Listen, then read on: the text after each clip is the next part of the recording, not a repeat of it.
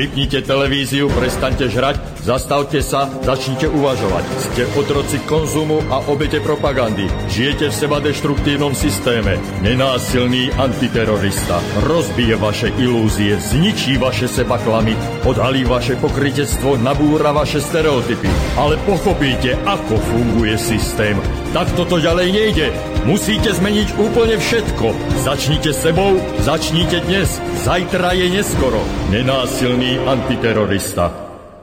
My sme jedno. A preto Subham Astu Sarvajagatam. Máme pondelok, 4. mája. Počasie dobré. 1. máj sme absolvovali pracovne, ako správny sviatok práce. Čo sa týka dnešného vysielania, tak dnešné vysielanie bude ako trošku výnimočné. Budeme mať hostia najpredávanejšieho slovenského autora, najprekladanejšieho slovenského autora, autora 10 kníh a každá z týchto kníh dostala nielen cenu, ale zároveň sa stala aj slovenským bestsellerom. Dnešným hosťom bude bývalý politik, bývalý diplomat Jozef Banáš, ktorého vítam u nás štúdiu. Dobrý deň. Dobrý deň, ďakujem pekne. No, pán Banáš, dnešná relácia bude teda hlavne o knihách, ale ak sa dotkneme povedzme nejakých háklivých tém, tak to bude samozrejme želané, alebo je to príjemné. A ja mám nachystané vás otázky také tie, ako sa hovorí, obligatórne, to znamená, prečo musí spisovateľ písať? Čo vás priviedlo k písaniu a čo vlastne to písanie robí dobre vašej duši alebo vášmu okoliu? Tak humorne hovorím, že píšem preto, lebo ma nikto nepočúva. Ale k písaniu ma priviedla núdza, nechcem použiť slovo bieda, ale ešte hlboko v časoch socializmu, niekedy v roku 75, keď sme mali, už som bol ženatý, mladý inžinier, nastúpil som do Piešťanskej Chýrany pracovať. Vy ste robil v Chýrane, v Piešťanách? V Chýrane, v exporte, hej. Aha.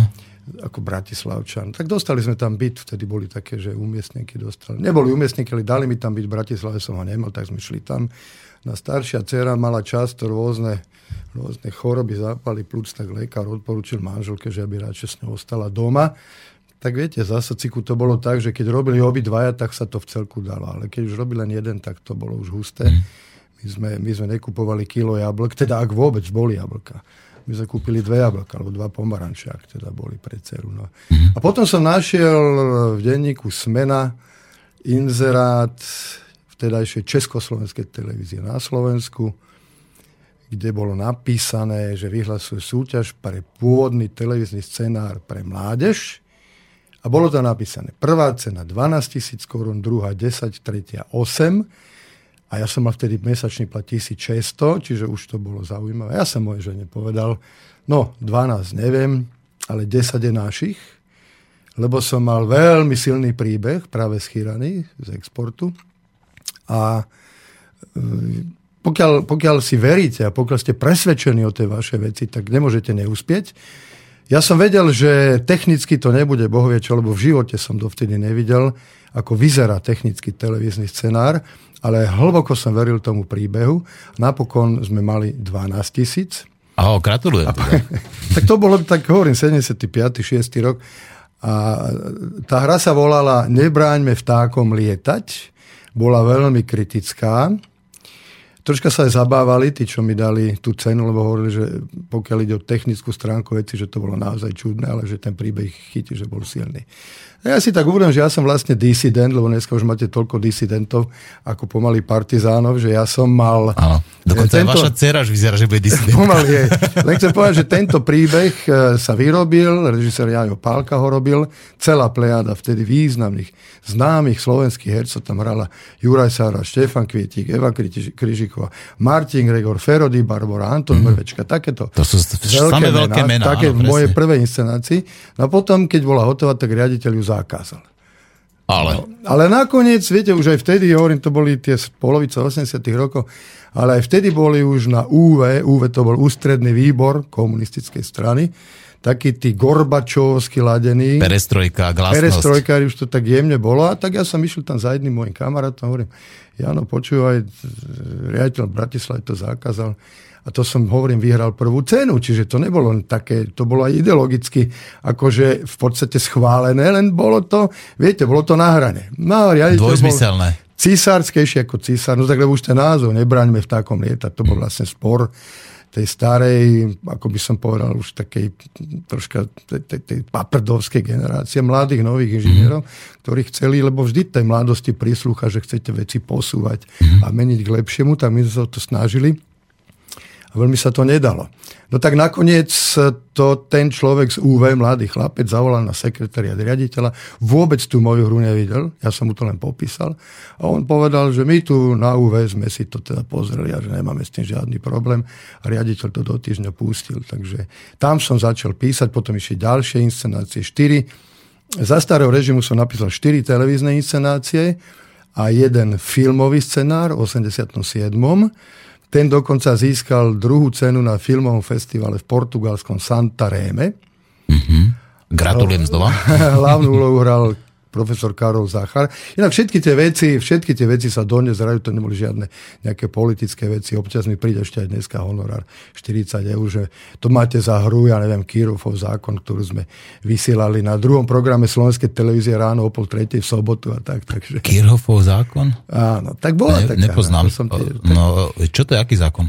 To je nejaký z elektriky, že súčet prúdov do uhla vtekajúcich rovná sa súčet prúdov do uzla vtekajúcich rovná sa prúdu z uzla vytekajúceho. Ja som totiž to stredoškolák elektrikár, takže toto je možno jediné, čo si pamätám z ostatných. No to ja som zase taký strašne zvedavý, že ja takéto veci, ktoré sa týkajú zákonu, ako hovorím, tých fyzikálnych, prírodných, tak ja to ma zaujíma. Zákon. No viete čo, predstavte si, ako ešte som ani nevyzdielal poslucháčov, aby dávali otázky, už nejaká prvá prišla.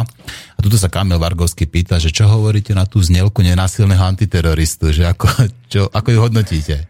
Viete čo, ja už možno je to dané aj vekom, že už som sa naučil v živote, že príliš expresívne veci, príliš prudké presadzovanie pravdy, aj keď človek má pocit, že ju má, tak nemusí byť vždy dobré. Ja hovorím, že tá pravda je vždy viac prijímaná, keď je hovorená pokojne, s úsmevom, trpezlivo. Ale tak ste mladé rádio, mladí ľudia, asi vám to príslušie, je to na vás, takže máte takú znielku. Mňa znielka nejak veľmi nevzrušuje. Keby ste tu dali Vivaldiho, tak aj tak prídem, takže to je jedno. Tak Vivaldiho mám samozrejme radšej ako tá. Vivaldiho dávame samozrejme Mozarta, Beethovena. Práve to je krásne. Ale obsahovo, pokiaľ to posluchača zaujíma, obsahovo má pravdu tá znielka. Má pravdu. A myslím, že toto stačí. Ako vnímate pravdu? No, aby som bol presný, z môjho pohľadu tak má tá znielka pravdu. Viete, lebo keď sledujete aj našich žurnalistov, našich politikov, tak on nepovie, ja neviem, ten pán sa z môjho pohľadu mýli, on povie, ten pán sa mýli. Mm-hmm. Lebo pravda je samozrejme vec veľmi subjektívna. Keď posadíte keby som teraz pred vás posadil 10 maliarov, tak každý namaluje vás, ale každý obraz bude iný. Presne tak. A ide teraz len o to, aby sme cestu k tej pravde, alebo v religiách cestu k Bohu, lebo každý ju má inú, aby sme sa kvôli tým subjektívnym pravdám nehlušili. Lebo ja hovorím, že všetko, čo spája, je dobré, a všetko, čo rozdeľuje, je zlé. Čiže keď pravdu vnímame subjektívne, tak nás to už hneď rozdeľuje. A pán Banáš, ja vás poprosím, dajte si sluchátka, ja vám pustím ešte jeden jingle, ktorý sa práve týka pravdy. Je to také jednoduché a uvidíte, už to pôjde. Hej. Nepočujem to dobre. Troška si to možno vyťahnite tam, alebo...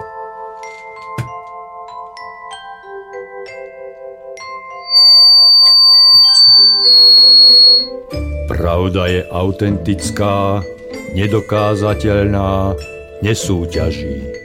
Pravdu musíte prijať. Lož zostane ložou, aj keď jej veria všetci. Pravda zostane pravdou, aj keď jej neverí nik.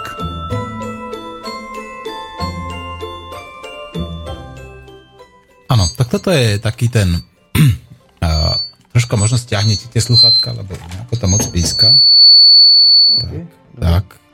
No a taký to je jingle teda. No pozrite sa, pravda je pravdou. Pre rybára je pravdou udica s háčikom a pre rybu je pravdou číra voda. Mm-hmm. Ja si pamätám, ako ma opravila naša Adelka, keď som prišiel v Lani v lete z Kašmíru, kde som sa stretol aj s Dalaj Lámom a som nadšene doma rozprával o mojom stretnutí s Dalaj Lámom. A okrem iného som povedal som Dalaj Lámovi, že musíme všetci spoločne bojovať za mier a Adel sa na mňa pozerala, pre Boha, otca, však už prestaň konečne stále bojovať za tú tvoju pravdu, lebo Dalaj Lama mi povedal, nie je podstatná pravda. Podstatná je tolerancia a vzájomné porozumenie. Mm-hmm. Ja som mal tiež to šťastie v živote, že som sa s pánom jeho svetosťou stretol v Bratislave a podal som si s ním ruku a musím povedať, že ten človek má neuveriteľnú energiu. Áno, súhlasím. Že to je skrátka, keby človek chytil nejakú elektriku 380 V, to človeka úplne ako strašne nabije energiou. Áno, musím, ak dovolíte, som rád, že ste tu. Nechcel som teraz aj rozprávať o Dalai Lamovi, ale bolo to pravdepodobne moje najúžasnejšie stretnutie, aké som v živote mal. Stretol som veľa významných, zaujímavých ľudí. Lebo minulý rok som mal neuveriteľný z pohľadu tých stretnutí. Predstavte si, aký bol minulý rok, to je sedmičkový rok 2014. A ja som mal takú túžbu stretnúť troch ľudí, ktorí mám vo veľkej úcte. To je Dan Brown, Dalai Lama a arcibiskup Robert Bezák. A všetky tri stretnutia sa mi v Lani splnili. A keď ste spomenuli toho Dalai Lamu, tak celý čas, keď som sa s ním zhováral, v Lehu, v hlavnom meste provincie Ladakh v Kašmíre, tak sme sa držali za ruky. On automaticky chytí človeka za ruku. A súhlasím s vami, to bolo zvláštne vibrácie, to boli také nejaké zvláštne energetické pole. No je to veľký človek. Pán Banáš, vy ste evidentne si uvedomujete, že ste si tvorcami vlastnej reality, pretože si dokážete ako pritiahnuť ľudí, ktorých chcete stretnúť. Tak to je. No, a mi sa to podarilo tiež a ja som dokonca minulý rok želal, že chcem stretnúť na Slovensku medveďa. Ešte to sa mi podarilo. Aká energia z neho išla, povedzte to, dobre. Pohode, ako ja som ho chcel stretnúť takto velikánsky macák, ktorý nám asi 20 metrov prebehol takto pred nás, ako a v podstate my sme sa s kamarátom vracali z húb a žiadny stres, ani sme sa nezlakli a dokonca sme pokračovali ďalej tým smerom, lebo on vybehol presne z lesa, ak sme my vyšli, tak on povyše nás vyšiel z 20 metrov, tak krásne potichu prebehol. No. Nie, že by toto bola extrémne moja ešte nejaká ďalšia túžba stretnúť medveďa, ale každopádne vám blahoželám. No. Tak tá pravdepodobnosť tam je veľmi malá, takže, ale človek si je tvorcom tej vlastnej reality. Nuž, poďme ďalej teda a poďme sa baviť trošku o tých ešte knižkách, pretože vy ste hlavne teda spisovateľ a teraz máte také turné po Slovensku. Ako to je možné, ste teraz najprekladanejším autorom a do akých jazykov teraz prekladajú vaše knižky? Viete čo, ako ste, vy ste to teraz zmienili, že vlastne to šťastie praje pripraveným. Človek jednoducho, keď vydáva isté pozitívne energie zo seba, tak sa mu zákonite musia vrátiť. Lebo ten základný princíp našej existencie, čo dáš, to sa ti vráti. No, čo zaseješ, to budeš žiať. Nemôžeme očakávať, že budeme žať pšenicu, keď zaseme kúkol, samozrejme. Čiže ja som napísal román Zóna nadšenia, to bol už asi tretia moja knižka, predtým bol Idioti v politike. A tá zóna nadšenia, inak teraz tí idioti v politike vyjdú v Egypte, to je fascinujúce. Zóna nadšenia sa preložila do češtiny, polštiny, nemčiny, ukrajinčiny, jazyka hindu, ako prvý slovenský román vyšiel v Indii. A práve v Dili, to sú neuveriteľné veci, v Dili, kde som bol na prednáške o tomto románe, o Alexandrovi Dubčekovi, tak na recepcii, tam sme sa všetci samozrejme bavili po anglicky a na recepcii sa ma nejaký chlapík pýta, že aké mám knihy v cudzích jazykoch, tak som povedal a medzi nimi som zmienil, že mám aj v nemčine a on sa ma spýtal, či viem po nemecky, ja som povedal, že viem. A zistil som, že ten najvýznamnejší indický germanista, profesor Amrit Mehta. A keď som mu porozprával, o čom tá kniha je, tá zóna nadšenia, tak prejavil veľký záujem. Ja som mu to poslal, do nejakého mesiaca uverejnil 2 kapitoly z toho románu vo svojom literárnom časopise a oznámil im, že ho to tak fascinovalo, že to ide preložiť. Čiže ten román sa prekladá nie zo slovenčiny. Preložil do hindštiny, nie zo slovenčiny, ale z nemčiny. Teraz sme ukončili anglický preklad, pracuje sa na maďarskom, vyjde to v Bulharsku. Teraz sme ukončili preklad do angličtiny románu Kód 1, do češtiny sa prekladá korené. Ja neviem, tie knižky, no tak čítajú to ľudia. Teším sa. No tak evidentne áno, veď keď každá knižka ako je bestsellerom, a teda dokonca nie iba na slovenské pomery, ale dokonca aj na medzinárodné pomery niektoré knižky sú už bestsellermi. Je to tak? V podstate tie čísla, teraz nechcem sa tu nejako bože moje, vyťahovať, ale jednoducho tie čísla sú, čísla predajnosti sú, hovorí sa, že zhruba nejakých 5000 kusov je hranica bestselleru. Keď sa predá z jedného titulu 5000 a viac za celú životnosť knihy, no tak moje knižky sa predávajú zhruba okolo 25 000 každého kusu. A to vám poviem, že keď som sa zhováral lani v januári s Danom Brownom, tak on mi povedal, že takéto číslo, napríklad z románu Kód 9 sa predalo za 3 roky aj niečo 46 000 kusov a román Kód 1 ešte viac, to sa predalo za rok aj 3 mesiace 34 000 kusov. A o poslednom románe Velestura ani nehovorím, ten zlomil rekord v bestselleroch za 6 týždňov. Čiže ale Dan Brown mi povedal, že tieto čísla by boli zaujímavé dokonca aj v Spojených štátoch a ten trh je, ja neviem, 50-60 krát väčší ako slovenský. No. Takže, ale samozrejme, že predajnosť nie je jediným kritériom kvality knihy, ale na Slovensku máme taký zvláštny úzus, viete, že tí, ako ja hovorím, pseudokritici, literárne, ty si tak stanovili také čudné kritérium, že kniha, ktorá sa predáva vo väčšom množstve, nemôže byť dobrá. Lebo dobrú knihu číta len 300 akože intelektuálov. Áno, v tom prípade Biblia by bola asi najhoršia kniha. Podľa aj kritérií, že? Teraz sa veľmi teším, lebo som dostal napríklad, to už je ale naozaj signifikantné. Teraz pred mesiacom som dostal, teda za Kód 1 som dostal cenu Ikaru, ale som dostal hlavne cenu čitateľov. Mm-hmm. Čitateľov, Pantarej Award. A tej súťaže sa zúčastnilo viac ako 20 tisíc ako čitateľov, ktorí museli vyplniť listok a hodiť ho. A tam som vyhral s románom Kód 1 a za mnou druhý bol Dan Brown s románom Peklo a tretí bol ten starček, ktorý vyšiel z okna, už sa nevrátil, neviem presne. Také milé knižky sú to. Čiže teším sa z toho, lebo to už je porota. Mm-hmm. Dám vám takú trošku možno zvláštnu otázku. Mm-hmm. Myslíte si, že vaša dcéra pôjde vo vašich šlapajách a začne aj ona písať? Viete čo, tá Adelka je taký zvláštny multitalent. Mm-hmm. Ona napríklad nádherne maluje, to málo kto. Lebo moja manželka je výtvarnička. Moja žena je výtvarnička, keramička, ale ona nerobí spotrebnú keramiku, ale sochy, čiže len originály. Staršia dcera výborne fotografuje napríklad. Ale obe sú veľmi nadané na jazyky, obe vlastne do veľkej miery z toho žijú. Adela vie aj písať, však napísala také nejaké detské rozprávky, dokonca niekde už naštudovala divadelnú hru podľa tejto knižočky. Adela je troška taký typ, že ona sa nikam nejako veľmi nepresadzuje. To je možno tak troška vytýkam, že by mohla mať taký väčší vnútor, nejaký drive. Ale ona ten život, hovorí, myslíte?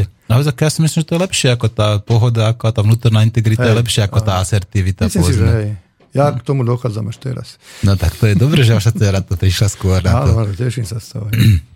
Dobre, poďme ďalej, čo sa týka knížiek. Takže každá dostala cenu. Ktorú ste z tých 10 kníh, ktoré ste napísali. Jediná, ktorá nedostala cenu, je moja poviedková kniha. Aha.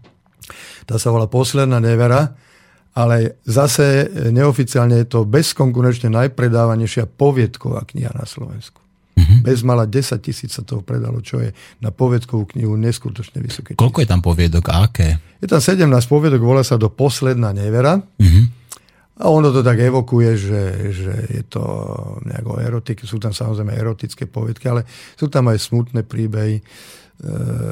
Jeden teraz, tá podľa môjho názoru nosná poviedka, ktorá sa volá Messiho zázrak. Je to chlapčekovi, ktorý zomiera na detskej onkológii na rakovinu a drží ho pri živote len bol to futbalista, chlapček veľmi talentovaný. A drží ho pri živote len tá obrovská viera, že raz bude taký veľký a dobrý ako Messi. Predstavte si, všimla si túto poviedku jedna pani, ktorá tu prekladá na Slovensku do španielčiny a napísala mi, že plakala pri nej, že ju to ohromne dojalo a že teraz sa tá poviedka prekladá, už je preložená do španielčiny a pošlu ju Lionelovi Messimu, s čom má veľkú radosť samozrejme. No, tak nakoniec si možno, že aj s pánom Messim podáte ruku, teda ak sa to ešte nestalo. Inak to je, teraz ste spomenuli tohoto muža, mám ozaj veľmi rád, pretože to nie je len futbalista z 21. storočia, ale je to aj úžasný človek. To vidíte na jeho džentlmenskom správaní. Mm-hmm. Je to prirodzene dané tým, že nemal ľahkú mladosť, mal vážny zdravotný handicap, je to skromný muž. Takže... Viete, čo sa mi na ňom páči? Teda ja tiež musím páčiť, že ho mám rád. On je skrátka, nie je taký ten filmár, viete, že keď ho trošku kopnú, že už nehádže, ako jak to robí do Ronaldo, ale ho kopu zľava, správa, on proste a just ide ako a snaží sa udržať ako tú stabilitu a nepadnúť. Čiže on skrátka ide skutočne, jak ten vlak nezastavuje a aj keď teda fauluje, povedzme, aj viacerí dokonca, tak on just sa snaží akože ísť a nerobí takéto prifilmovanie, že teraz sa hodí, možno bude faul. A to sa mi veľmi páči. No tak je to korektný človek, z toho vidíš, že korektný človek musí mať podľa môjho názoru dosť vysoké mravné etické hodnoty, ktorými sa riadi. No, poďme teda ďalej k tým knižkám. Hovorili sme o tých cenách.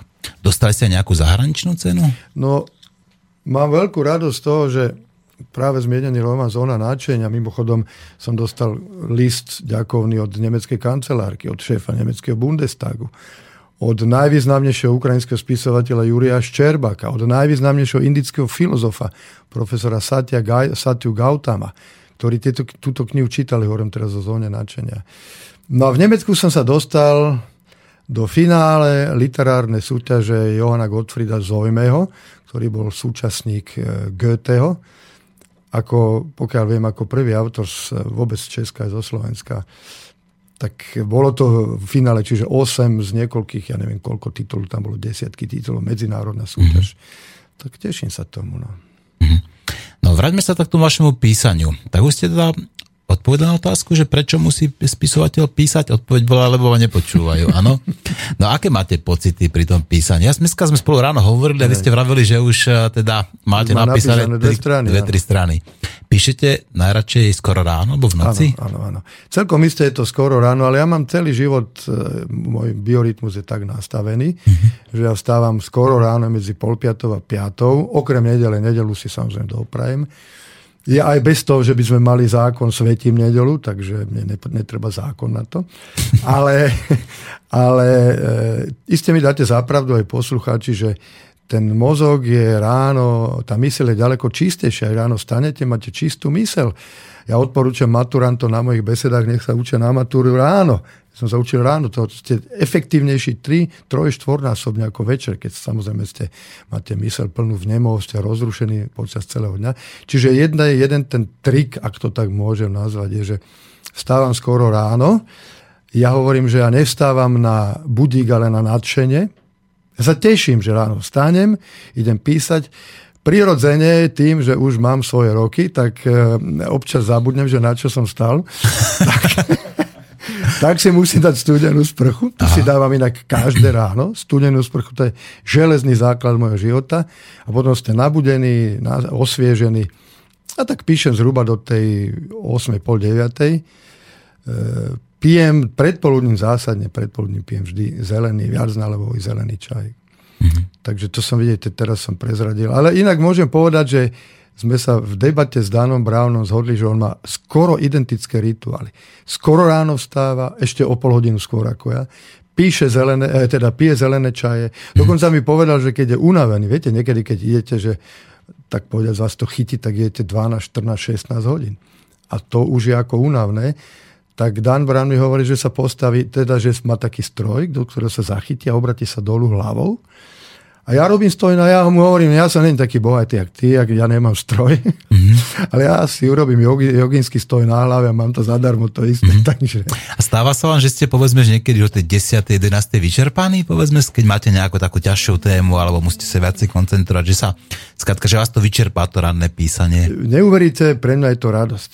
Dáte mi zapravdu, že keď človek robí niečo s radosťou, s vnútorným presvedčením, vás to nevyčerpáva.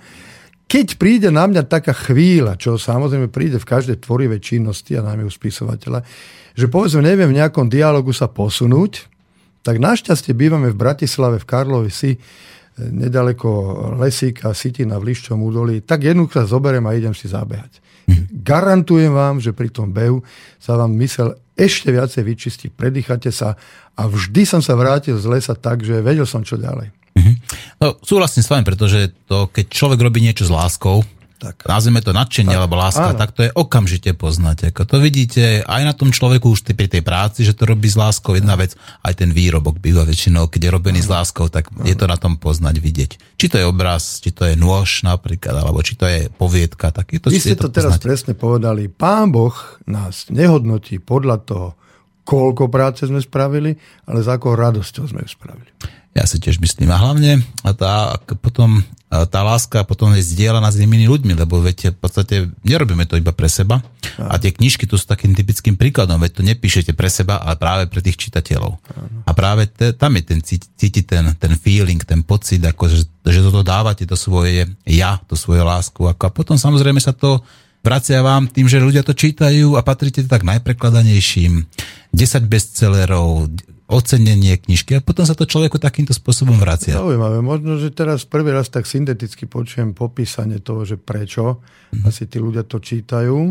Podľa by to tak bolo. Mne ľudia hovoria, čiže vy ste to vlastne popísali, ešte mi ľudia hovoria, že pán Banáš, tie vaše knihy, samozrejme okrem, ja neviem, fikcie Kód 1 alebo románu Alexandru Dubčekovi, kde si toho veľa nemôžete navymýšľať, ale že tie vaše knihy sú také pravdivé, že cítim z toho, že väčšinu tých vecí ste prežili dokonca. A keď píšem o atraktívnych destináciách, Tibet, Nepal, Kašmír, tak ja tam vždy vycestujem. Nepopisujem to len tak nejak cez internetu. Ako Karl May, ktorý napísal v podstate Indiánka, živote nebol v Amerike. A aký bol presvedčivý.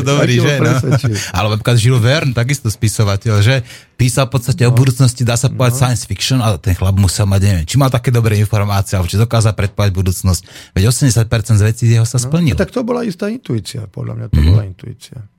No, nepochybujem, ale uvedomte si, že v akých rôznych oblastiach mal tú intuíciu. Viete, že tak zase mali títo autori, čo ste ich spomínali, tú výhodu, že ste si to nemohli nejako preveriť, lebo nebol internet a nebolo toľko informácií. Tak v mojom čase mojho detstva som hltal Jamesa Fenimora Coopera, Vinetovky, samozrejme, a hltal som aj Zigmunda Hanzelku a cestopisy, no to boli jediné zdroje vtedy. Dobre, ale ako mohol Karl May, ako také tie detaily, veď on popísal práve ako ten Old Shatterhand, Vinetu a všetky tieto, tam boli také detaily, ale nielen, potom aj keď písal o tých arabských, povedzme, ako bol ten Karaben Nemz a tak ďalej, znova popísal také detaily, že človek, ktorý tam v živote nebol, tak to musel mať úžasného...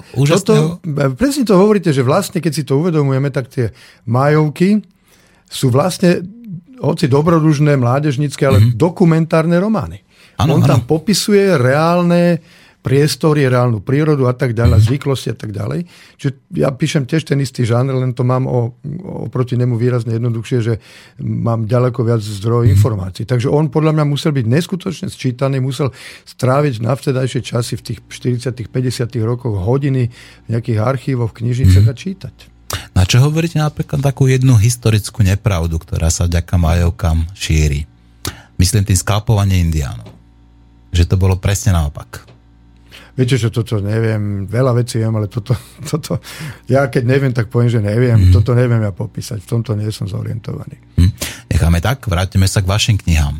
Čiže keby ste mali hodnotiť svoje knižky, tak ja viem, že autor radšej počúva kritiku možno, a povedzme tú dobrú kritiku. Ale keby ste mali hodnotiť svoje knižky, kam by ste ich zaradili? Každá Kód 9, Kód 1 sú také, ako to povedať, nejaké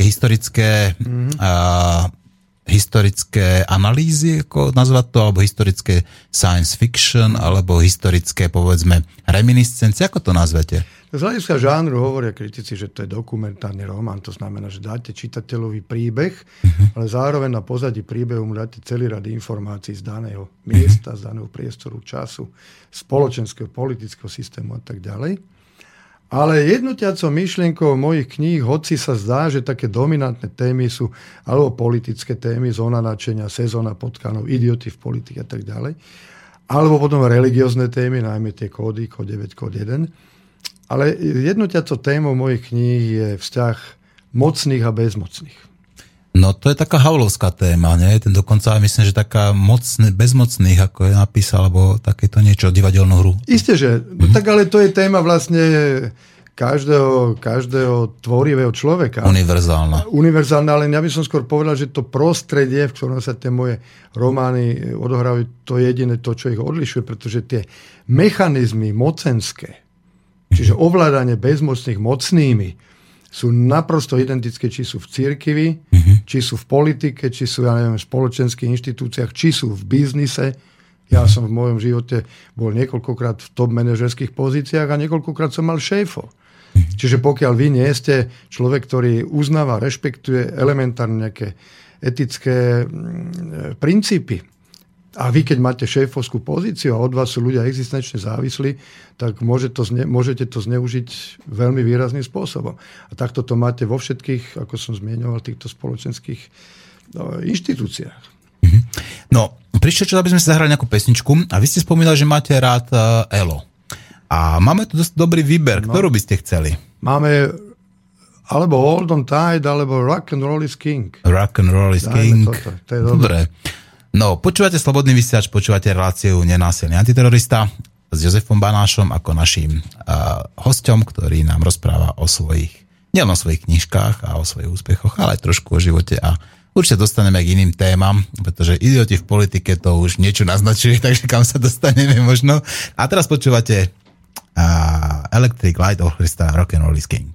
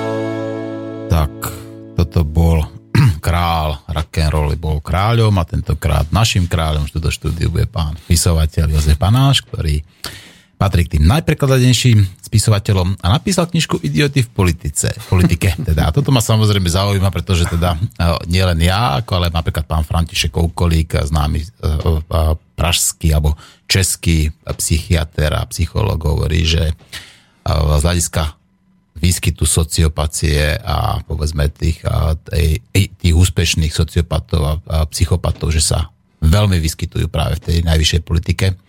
Myslíte si, že máme aj u nás na Slovensku takýchto sociopatov a psychopatov na tých najvyšších miestach? No ja to musím trošičku popraviť, ak dovolíte. Inak tá knižka, to bol naozaj môj prvý bestseller, ktorý ma katapultoval. Ako som zmenil teraz, včera som dostal obálku kníh z Káhiry, vidie to aj v arabštine. A A hlavná myšlienka tej knihy je jedna myšlienka bývalého amerického prezidenta Ronalda Reagana, ktorý povedal, že politika je druhé najstaršie remeslo na svete, ako sa veľmi na to prvé podobá. Nie je to žiadna moja pomsta mojim bývalým kolegom v politike. Možno trošku bližšie k mikrofónu. Naopak, ja tam hovorím, ja citujem, alebo snažím sa definovať predponu idio. Aha. Lebo idiom je napríklad zvláštny gramatický výraz. Čiže ja hovorím, že do politiky idú ľudia z dvoch dôvodov. Títo, ktorí tam idú so záujmom, z istých záujmov, ktorých je drvivá väčšina. A potom tam idú tí tzv. Politickí idioti, ktorí majú takú tú túžbu zlepšovať svet, alebo tú svetu predstavu. Alebo sa nabaliť? Nemôže tam byť takáto nejaká túžba? No tak to je tá skupina záujmová. Mm-hmm. Ja som bol typický politický idiot, lebo keď ja vám poviem, keď vám ukážem moju poslednú výplatnú pásku, ktorú som mal ako riaditeľ priemyselnej politiky Slovak International Tabak, tak bola o bezmala 30 000 korún vyššia ako plat poslanca. Čiže ja mám dôkaz jednoznačný, že som nešiel do politiky, pretože som sa nabalil. No bol som a stále som, samozrejme, som liberálne orientovaný človek, čiže pre mňa liberalizmus je otázka osobnej slobody a osobnej zodpovednosti. A myslím si, že toto je taká základná filozofia, ktorú Slováci predovšetkým potrebujú. Lebo my žijeme v takom pocite nejakej permanentnej nezodpovednosti. K tomu nás viedol katolicizmus, komunizmus a tak ďalej. Čiže my sa bojíme prejaviť ako individuality, samozrejme aj s plnou zodpovednosťou. No a ten grécky výraz idio, alebo predpona idio znamená zvláštny. Idiom je zvláštny gramatický druh. Čiže idio je niečo, čo sa vymyká z väčšiny. Mm-hmm. Čiže vlastne to je opačne vnímané, lebo každý si myslí, keď poviem, že idioti v politike, Ježišmaria, tak jeden za druhým všetko idioti. Čiže idioti v politike sú vlastne tí ľudia, ktorí idú s ideálmi do politiky a zistia, že veľa tých ideálov tam ani nie, ani ich tam nemôžu nejak veľmi posunúť. Ale navyše ja musím povedať, že som ten typ bývalý politik, aký ja som už bol bývalý politik, 4 roky som sa tam premotal a skončil, ale povzbudzujem. A vyzývam vždy mladých ľudí najmä, ktorí majú ideály, aby šli do politiky, či už regionálne, komunálne, alebo aj tej najvyššej. Lebo hovorím, že každý idealista, ktorý čo najdlhšie vydrží v politike, tak je prínosom. Mm-hmm.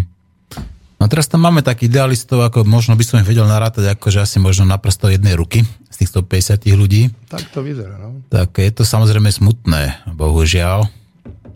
No ešte poznámku, ak dovolíte, pán Martin. Aby sme boli objektívni, sú, teda hovorím za to volebné obdobie, kedy ja som v Národnej rade, sú tam samozrejme slušní, vzdelaní ľudia, poslanci, ktorí si robia svoju prácu zodpovedne. Len občan sa o nich nedozvie.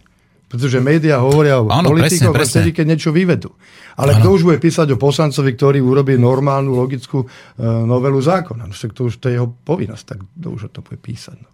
A potom vzniká taký generálny dojem, že sú tam sami idioti, podvodníci a tak ďalej. Nie, to ja nerád by som ho samozrejme hádzal do jedného vreca všetkých, ale na druhej strane zase musím objektívne povedať, že tam sa dosť často menia tie isté tváre, alebo že v podstate sa nič nemení ako tými voľbami, akurátne sa premaluje parlament inou farbou, vymení sa nábytok a kradne sa ďalej, ako pripravujú sa legálne zákony a kradne sa ďalej, ako a to je fakt. Viete čo, tak, no niekde ja som napísal, že vlastne voľby v demokracii sú dokonalým inštrumentom na to, aby jedna banda grázlov vymenila druhú bandu grázlov, alebo dneska už nemáte, už sa nerozlišujú pravicovi a lavicovi politici, ale pravicovi a lavicovi zlodeji, samozrejme. Ano. Bohužiaľ, ja musím povedať, že na mojich besedách, ktoré zažívam na Slovensku, sú ich už radovo stovky. Mhm. Tak už dnes povedať termín politik je už veľmi také dehonestujúce. Úprimne poviem, že tie 4 roky pôsobenia moje v politike sú pre mňa takým ódiom, ktorého som sa veľmi, veľmi ťažko pracne zbavoval. Stále to ešte funguje. Ja keď poviem, že som bol v politike, tak ľudia... Možno je to tým, že nechodia tí politici medzi ľudí. Ja keď som bol aj poslanec, tak som chodil bežne do krčmy. Tam dokonca v našej uličanskej krčme v Karlovke vznikli niektoré slušné novely zákonov, lebo tam má kamarátov, plynárov, elektrikárov, vodárov a tí mi povedali remeselníci a živnostníci a neblázni, však to takto nemôže byť, to nebude fungovať. Čiže ja chodím medzi ľudí, chodil som ako politik, ako spisovateľ, čiže počujem ten názor ľudí, snažil som sa ako politik rešpektovať, no tak len viete, politika to je taký vír, to tam do toho húpnete a máte dve možnosti. Alebo sa necháte stiahnuť tým vírom, alebo vás vyhodí na okraj. Takže kto chce s vlkmi žiť, musí s nimi byť. Takže buď sa prispôsobíte, áno, alebo vás v podstate vylúčia takým nejakým spôsobom. Sedí. Vy ste spomínali ľavicu, pravicu. Nevnímate, že toto je nejaký taký umelo vytvorený, povedzme, konštrukt ako ľavicovo-pravicový s jediným účelom, aby toto proste bolo rozdelená spoločnosť už a priori, už aby ten parlamentný systém, aby neboli jednoliatí, ale aby tam už boli v podstate základy takého tej duality, tej neprirodzenej duality, ktorá rozdeľuje spoločnosť, pretože vidíme, že tento konštrukt funguje nielen, povedzme, túto hlavica, pravica, ale vidíme republikáni, demokrati, Amerika, konzervatívci, lejbristi, povedzme, Anglicko. Nie je toto práve ako ten zmysel, že rozdeliť to, aby to boli dva tábory, aby mohol ten tretí vyhrávať? Tak pozrite sa zmysel, no tak takto sa to vyvinulo. Ale dnes musím povedať, do veľkej miery s vami súhlasím, že je to už v podstate istý konštrukt a môžem to dokázať na mojej skúsenosti z parlamentu jednoznačne, však to sa deje stále. Keď prišiel s dobrým návrhom, ja som bol vo vládnej koalícii, keď prišiel s dobrým, rozumným návrhom opozičný poslanec, tak neprešiel. Nech bol geniálny ten návrh, neprešiel. Tak sa to zobralo, uložilo do šuflíka, počkalo sa 6 mesiacov a potom sa to troška upravilo a vyťahol sa ako vládny návrh. Áno. Lebo jednoducho treba si uvedomiť, že každý, teraz hovorím o tej najvyššej politike, ale myslím si, že ešte na tej vúdskajskej úrovni je to dosť podobné, už na v tých obciach je to zrejme iné, ale každý poslanec, každý člen vlády nepovie nahlas vetu skôr, kým si nepremyslí, či mi to hlasy zoberie alebo prida. To je elementárne myslenie každého politika. Čo mi to, koľko mi to hodí. Čiže ako by to PR, ako už mali takéto jasné, PR kalkulačku v hlave, áno? Jasné. Čiže aj toto schvaľovanie zákonov, proste áno, malo by to byť niečo, možno, že... Ale zdá sa mi, že ten svet už sa ide uberať tým smerom, že už to je takým nejakým tým starým gréckym polisom, nejaká rada starších a tak ďalej, že nejaká autorita, ľudí, ktorí čo si v živote dokázali, pretože tí ľudia, najmä aj vekovo už a tak ďalej, už vlastne už im nejde. To je také troši linku ako britská horná snemovňa. Viete, že tí lordi sú bohatí, sú to páni, ktorí už, on si nepotrebuje nič dokazovať a chce zanechať nejakú stopu možno. Tak ja neviem teraz vám podať zvolený nejaký optimálny systém, ale jednoducho treba nájsť nejaký model, a dalo by sa to pri dobrej vôli. Ale samozrejme. Čo sú dobré, racionálne návrhy zákonov, však sme tam predsa pre ľudí, tak nie je jedno, či to... Ja som mal s tým problémy. Keď došiel opozičný poslanec a dal dobrý návrh, tak ja som v klube sa pýtal naraz, prosím vás, prečo to neschválime? Však to je dobré. A ty si odkiaľ prišiel, však to je opozičný. A čo hovoríte na to, že sa niektoré zákony pripravujú úplne niekde inde, mimo parlamentu?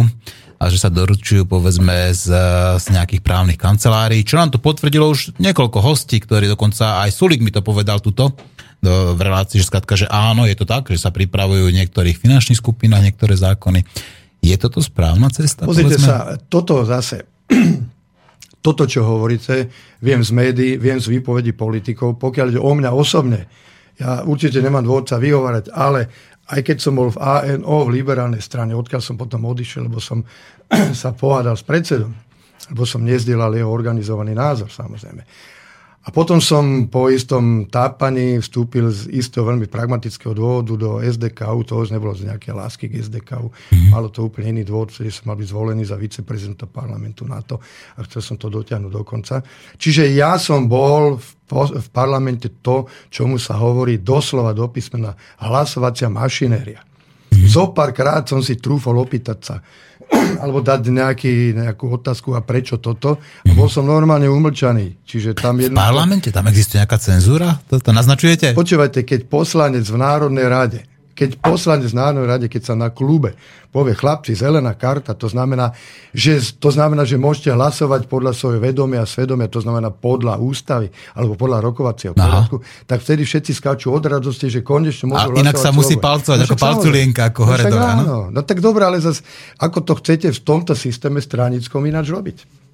To je problém. No veď práve preto pán docent Eduard Melár, ktorý tiež bol niekoľkrát u nás už hosťom, tak povedal, že na Slovensku nie je demokracia, že na Slovensku máme policentrickú oligarchiu s vládou partokracie.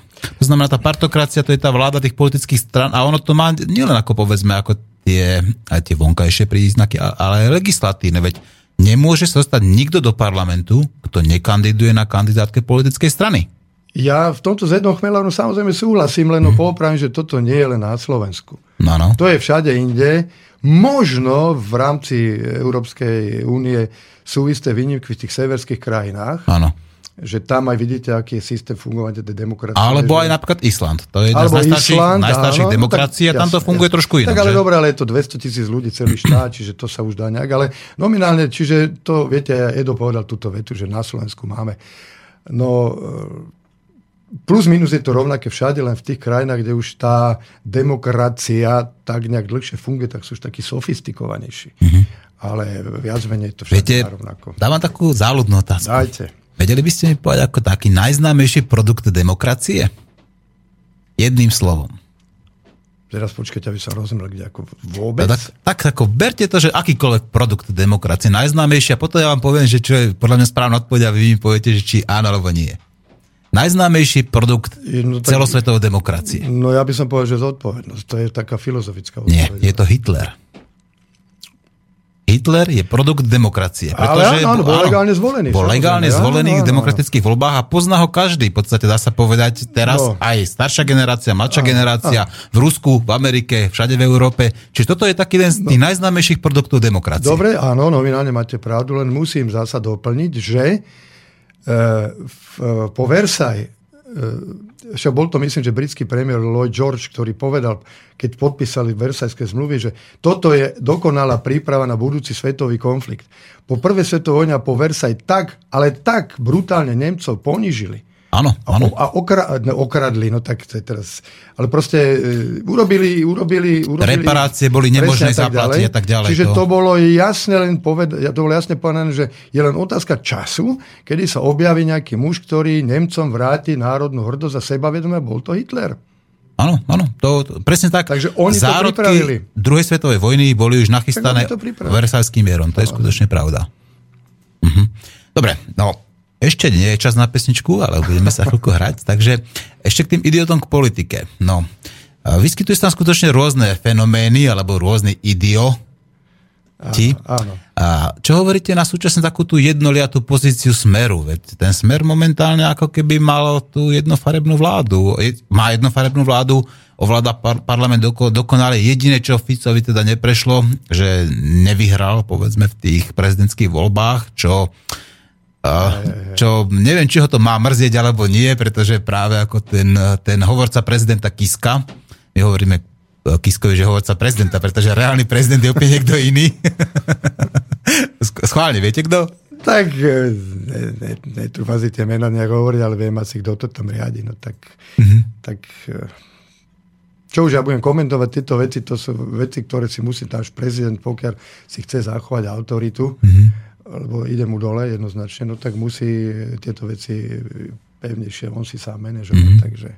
Ale keď hovoríte o tom Smere, no viete, tak Smer to tu dominantne vyhral, alebo zdrvujúco, no ale to je tak, ako keby ste vy teraz išli za víťazom Ligy majstrom Bayernom a vyčítali Bayernu, že to vyhral. No však sa treba pýtať tých ostatných, prečo im to Bayern naložil. Prečo je slovenská pravica v takom katastrofálnom stave? Dneska som čítal, no nečítal som to, lebo to je tak zlá energia z toho ide.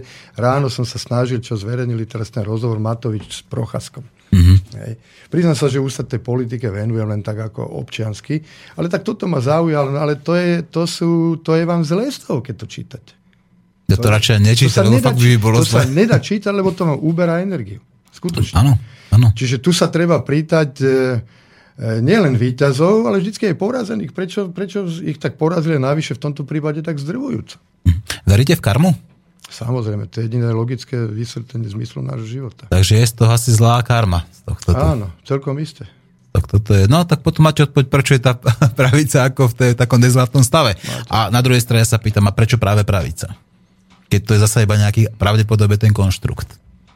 Prečo sa nemôžu ľudia spojiť, nájsť to, čo je spoločné a v podstate začať ťahať za jeden lano, len preto, aby Slovensko začalo prosperovať, aby sme boli potravinovo sebestační, aby sme dokázali zasa, aby Slováci začali množiť, my vymierame. Isté, že. Takže prečo?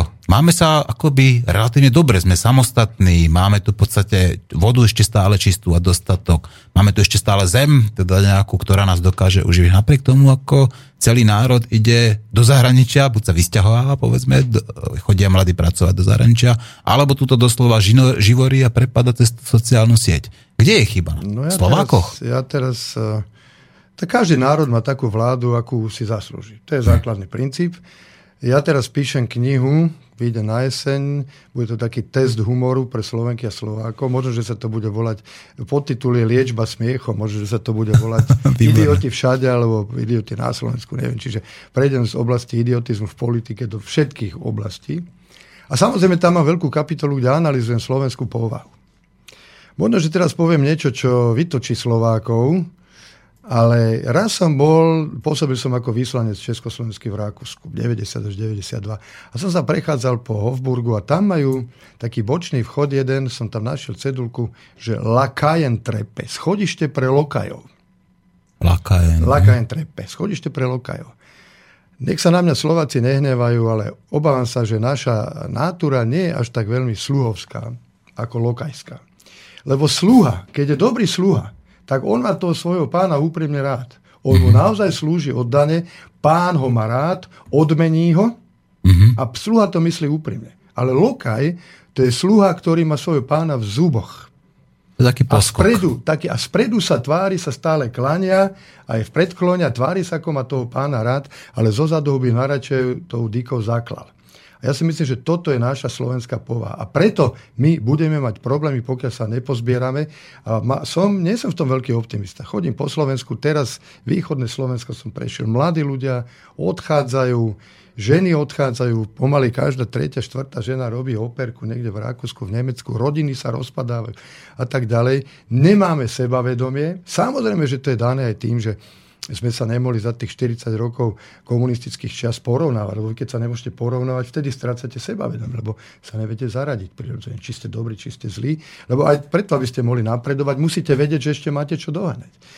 Takže teraz už by sme na to predpoklady mali, nuž ale ukazuje sa, že platí to, čo mi povedal Willy Brandt, a to je hlavná myšlienka románu Zóna nadšenia, keď som mal tú čest sa s týmto človekom baviť. A som sa ho pýtal na to, ako sa vyrovnávali Nemci so svojou minulosťou, lebo my sme mali v 90., keď som ho stretol, samozrejme, tiež to bola aktuálna téma vyrovnať sa s komunizmom.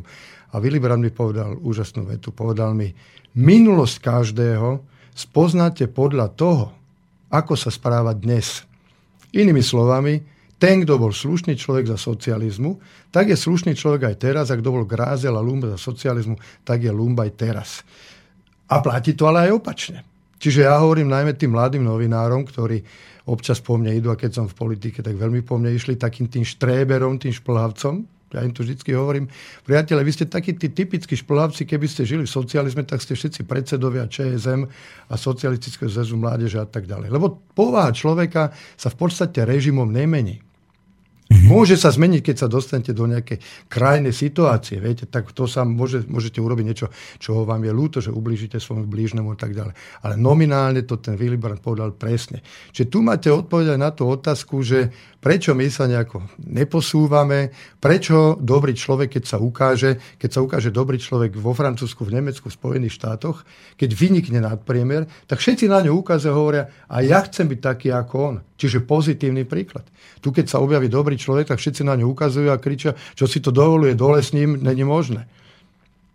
Čiže to glajšaltovanie do toho davu.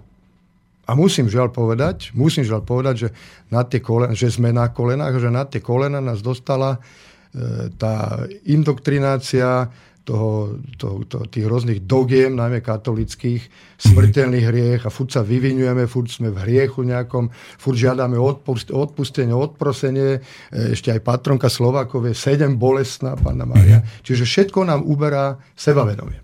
Hovorili ste o indoktrinácii. Myslíte, že tá indoktrinácia pokračovala ako neskôr, povedzme, lebo tá indoktrinácia bola potom aj počas čias toho reálneho socializmu, potom po revolúcii, ako po tej nežnej revolúcii, potom dobrovoľnom odvzdaní moci, takisto prišla nejaká indoktrinácia, takže máme tých indoktrinácií viacej v našej spoločnosti? No tak samozrejme, že tá religiózna paradoxne sa ukazuje, že tá religiózna má čoraz menší vplyv. A nie je tu žiadny tlak. To klesá, to je fakt. A nie je tu žiadny tlak komunistov a tak ďalej. Čiže tá komunistická pretvárka, ktorá tu bola, že všetci sme sa tvárili, aký sme šťastní, tak to proste prestalo. Nemusíme sa už tváriť, aký sme šťastní z hľadiska ideológie, ale musíme sa tváriť, že aký sme šťastní z hľadiska zamestnanosti a zachovania si pracovných miest. V každom slovenskom meste sú ľudia šťastní, že majú vôbec nejakú prácu, že my už nie sme tam, že by sme hovorili, ja by som chcel byť, ľudia nesnívajú, že ja by som chcel byť konštruktor, ja by som chcel byť, ja neviem, učiteľ, ja by som chcel byť tým alebo tým, no, učiteľ, dobre, tak to sa ešte dá. Ale ľudia hovoria akúkoľvek prácu. A zase sa staviame najmä k zahraničným investorom. Prosím vás, pekne sme na kolenách. Len nám dajte nejakú prácu. Veď predsa není možné, že predseda vlády suverénneho štátu dáva na medzinárodnom fóre ako cnosť a ako prednosť svojho vlastného národa, že my sme ochotní tu šuftovať za 380 €. A on ešte povie, že preto nás majú rádi. Áno, a že dokonca mu to nechcel ani veriť. A, ako tí lídri nechceli veriť. Ako, to je hanba. To je hanba toto, no. To je ako toto, ja by som dokonca sa neobával v týchto oblastiach, ako nazvať aj toto vlastizradu. Alebo keby som mal byť ešte ďalej, tak by som povedal, teda ak klesá vzdelanosť obyvateľstva. A to je fakt, pretože veď tie výsledky tu máme. A máme v ústave v podstate napísané, že máme robiť všetko preto, aby sa nielen, povedzme, tá kultúra niečo zachovala, alebo sa aj zvyšovala vzdelanosť národa. Tak je toto konanie všetkých týchto vlád, ktoré tu boli, tak kľudne by sa dalo charakterizovať ako vlastizrada, pretože tá debilizácia spoločnosti už je tak evidentná, že už deti začínajú čítať neskôr, chodia menej do školy, začínajú písať neskôr a hovorím o tých základných školách. A vidíme, že aké produkty potom z toho vznikajú, takže tá debilizácia už je, dá sa povedať kľudne, ja to poviem overeným faktom, pretože už to tvrdia aj tuto riaditeľ a súkromných škôl, hovorili to ako viacerí ľudia, ktorí by som povedal patria k tým renomovaným odborníkom, tak ako potom súdi týchto politikov, keď nám v podstate majú robiť dobre a robia nám presný opak? Súhlasím s vami, je to presný termín debilizácia, stretávam sa s tým na každom mojom výzde, na každej debate so študentmi. Už sa bojím to nazývať aj študentmi, lebo vysokoškoláci nevedia vypočítať 10%, proste vysokoškoláci nevedia 10% vypočítať. No tak lebo to je systém, lebo však dneska keď idete na niektoré vysoké školy, tak vám ešte dajú 1000 €, aby ste tam išli, aby mali počty, za ktoré dostanú peniaze. Je to debilizácia, je to vynárodňovanie, vykoreňovanie zo slovenského a zo slovanského. Vezmite si, ja neviem, keby som teraz zobral akýkoľvek, tu mám noviny, program súkromných televízií, tak od rána do večera tam máte, keby aspoň, že anglické, kanadské, ale len americké veci, len americké filmy. Rozdiel medzi nimi je akurát v tom, že jeden je viac akčný a druhý menej akčný, čiže v jednu tečie viacej krvi, v druhom menej krvi. Samozrejme, nehovorím žiadne novinky, to všetci vieme, ale my sme taký ponížený národ, že tu ešte súkromné rádia začnú búriť, že teraz sa schválil, myslím, že už nejaký zákon, že 30% či koľko musí byť slovenských pesničiek. Keď moji kamaráti cudzinci mi hovoria, že počúvaj, vy máte vôbec nejaké slovenské pesničky? Ja som ešte nepočul v slovenskom rádiu, okrem štátneho rozhlasu verejného, nejaké slovenské pesničky. 95% Slovákov vôbec nerozumie, čo sa tam spieva. Ja sarkasticky hovorím, že keby teraz niekto nahral nejakú anglickú pesničku, kde by spieval Slováci sú idioti a blbci a bolo by to po anglicky, tak my ešte na to budeme tancovať, pretože aj tak tomu nikto nerozumie. A súkromné rádia si z toho uťahujú, že proste my tu ideme robiť nejaké zákonné úpravy, keď už vlastne slovenská pieseň, našťastie v literatúre to až tak zle není. Čiže a toto sú tie nástroje. Toto je to odnárodňovanie, toto je to priblbovanie len. V čom je podstata? Podstata je v tom, že každý človek, ktorý pracuje na povznesení seba samého, ktorý sa snaží byť múdry a vzdelaný, ktorý sa snaží byť zdravý, ktorý sa snaží byť nezávislý, každý záhradkár, ktorý má záhradku, sa stáva nezávislým. A takíto ľudia sa stávajú samozrejme sebavedomými a títo ľudia sú pre mocných nebezpeční. Lebo moci nás potrebujú mať z prostých, chorých, nevedomých, Čiže tu máte odpoveď. Čiže každý, a keďže masa je väčšinou sprostá, chorá, nevedomá, možno, že to troška preháňam, ale povedali som zmanipulovaná, aby som povedal. No dá sa ľahšie manipulovať ako jednotlivec, to je fakt. Tak samozrejme, že. Áno, lebo nová teória dáva. No ale potom človek, ktorý hľadá nejaký zmysel života, ktorý na sebe pracuje, tak pripadá byť tej drvivej väčšine nejaký čudný. To máte presne ako biopotraviny a normálne, no, takzvané normálne potraviny. Áno. Bio vajíčko je to normálne, zdravé vajíčko, ktoré od sliepky, ktorá beha po dvore a ešte zobe aj trávu. A tie ostatné vajíčka, čo kúpujeme v obchodných sieťach od sliepok, ktoré sú zavreté v klietkach, dopované antibiotikami, aby to prežili. Ale keďže väčšina je takto zmasírovaná, že to sú tie správne vajcia, tak keď niekto povie, že ja si kupujem bio vajce, tak sa na mňa dívajú, že nejaký čudný. A pritom presne opak je pravdou. Už hovorili ste o slovenskej hudbe a myslím si, že teda už prišiel čas, aby sme si zahrali nejakú slovenskú hudbu. Zahráme si Simu Martausovú Buď mi doktorom. To sa mi páči. Tá je veľmi pekná, príjemná spevačka a samozrejme aj dobré slova. No a ešte čo povedať, no milí poslucháči, v tejto druhej hodinke môžete zavolať priamo do štúdia na notoricky známe telefónne číslo a dať otázku pánovi spisovateľovi Jozefovi Banášovi, alebo prípadne napísať e-mail na notoricky známe e-mailové konto a to je studio@slobodnyvysielac.sk. No a počúvajte ťa Simu Martausovú a rozmýšľajte nad tým, čo sa chcete spýtať alebo čo by ste chceli vedieť. Tak zatiaľ.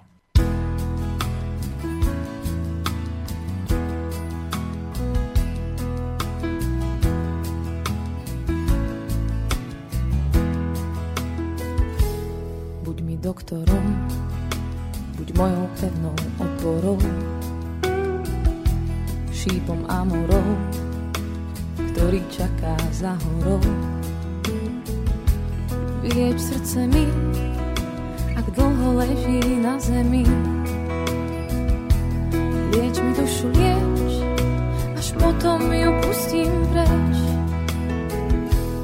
Buď mi lekárom, čistý ligot pohárov, vylieč všetok strach, nie len v návštevných hodinách. Vylieč z obavy, každý pohľad nezdravý.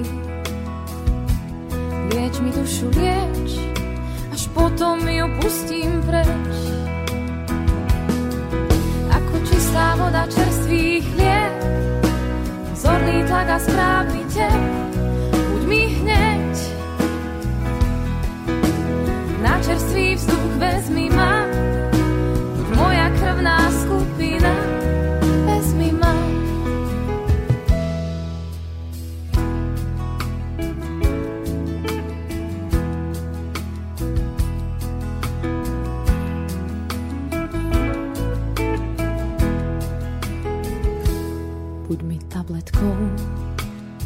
Zaberie na všetko, v každom postoji láska rany zahojí, v každom trápení počkaj na mňa, môj ženích. To, čo lieči svet, je každého srdca stret.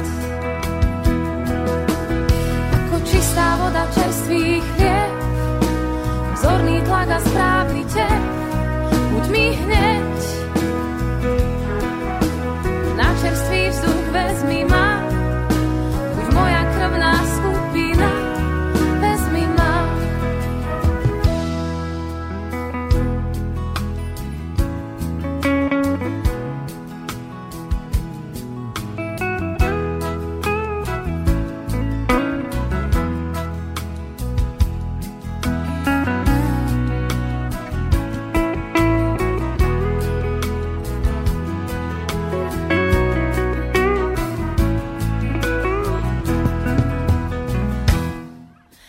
Čistá voda čerstvých riek, vzorný tlak a správny tep, buď mi hneď.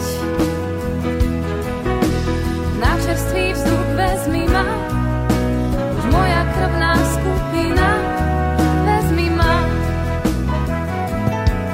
Ako čistá voda čerstvých riek, vzorný tlak a správny tep, prosím, buď mi hneď. Do svojich rúk vezmi ma,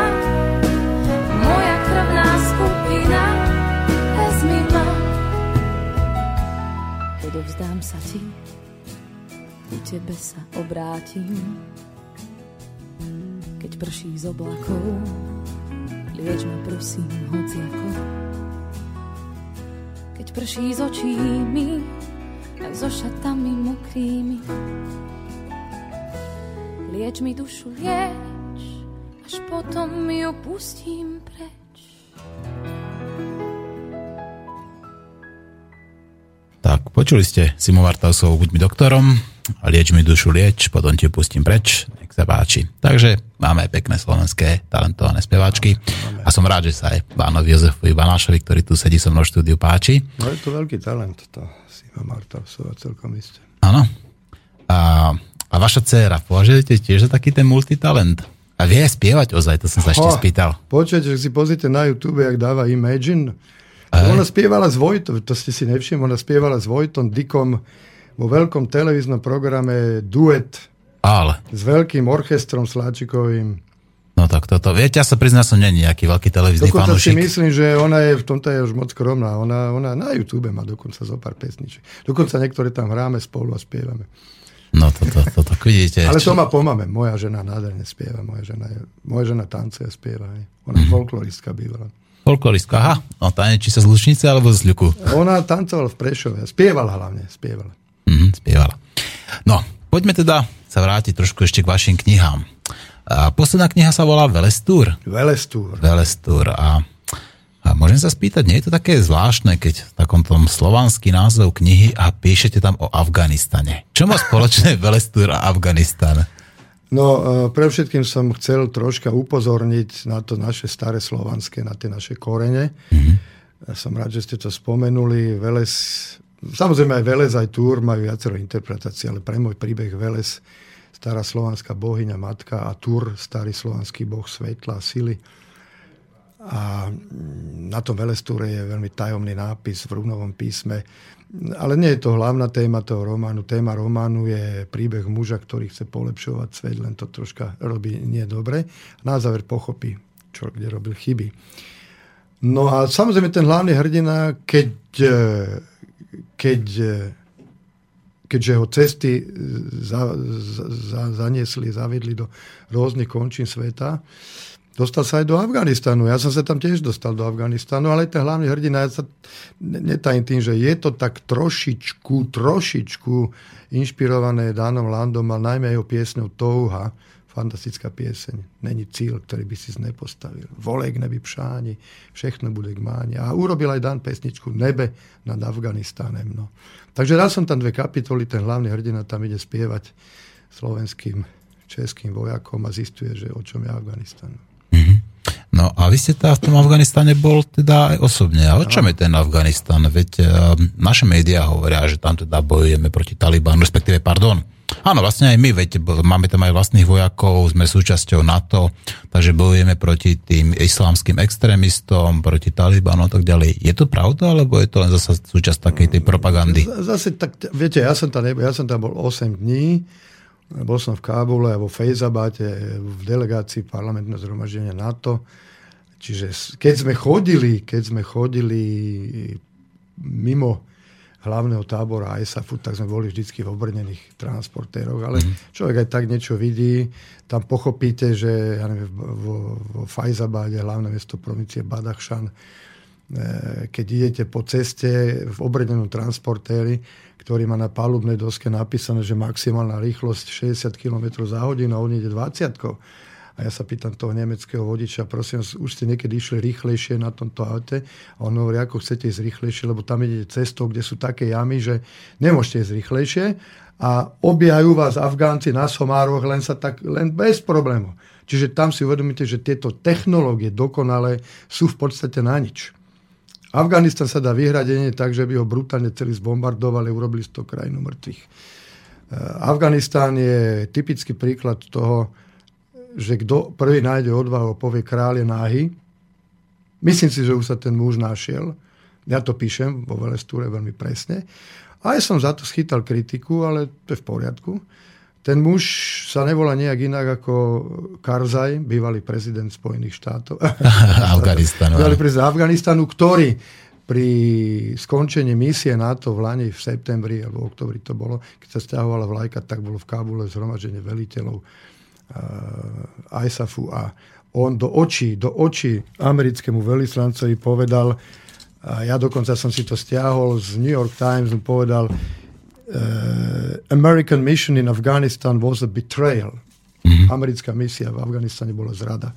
A povedal niečo v tom zmysle, že 13 rokov pôsobenia Američanov a NATO, lebo ja hovorím, že to je trošku také preexponované používať termín NATO. To je tak, jak bola Varšavská zmluva, proste sú to Spojené štáty a ostatní sú v podstate srandisti tam. Hej. Čiže štatisti. Áno, štatisti, čiže... to len vytváranie dojmu, že to je nejaká organizácia. Áno. Vo Varšavskej zmluve bol sovietský svet a ostatní boli na srandu, samozrejme. Čiže to je to isté. A nie Banáš, ale Karzaj povedal, že ich podviedli, že situácia bezpečnostná v Afganistane sa za 13 rokov pôsobenia NATO zhoršila. Mhm. Produkcia opia sa z 10-násobila. Áno. A tak ďalej, a tak ďalej. Toto dokonca priniesli americké médiá. Hovorím, toto ja to mám stiahnuté z New York Times. Slovenské médiá v podstate sa o tomto ani nezmienili. Čiže to, čo ja píšem o Afganistane, nie je len výsledkom toho, čo mne rozprávali nielen velitelia NATO, ale radoví vojaci. Hej. Dokonca aj niektorí slovenskí na letisku v Bagrame. Tí vojaci sú tam ťažko frustrovaní, sú v stálom strese, samozrejme, tam neviete, kedy samovražedný nejaký človek sa vyhodí do vzduchu. Čiže jediným zmyslom týchto vojakov, prečo sú v Afganistane, je prežiť, nezblázniť sa, zarobiť peniaze. Nemecká vláda napríklad skrátila pobyt svojich vojakov zo 6. Takže to sú obyčajní žoldnieri tam. Čistí žoldnieri, samozrejme. A naši vojaci sú tam ako žoldnieri, to nie je žiadna oslobodzujúca misia a je to tam v podstate do veľkej miery tam majú, ako oni hovoria, zachovať status quo, alebo dohľadať na status quo, lebo keby chceli, však sme to videli, ja som letel tými veľkými Herkulesmi, štvorvrtulovými veľkými dopravnými lietadlami. Keby chceli, tak oni za 48 hodín drogový problém vyriešia, postriekajú tam tie mákové polia, dovidenia. Len oni to nemôžu urobiť, oni majú zachovať status quo.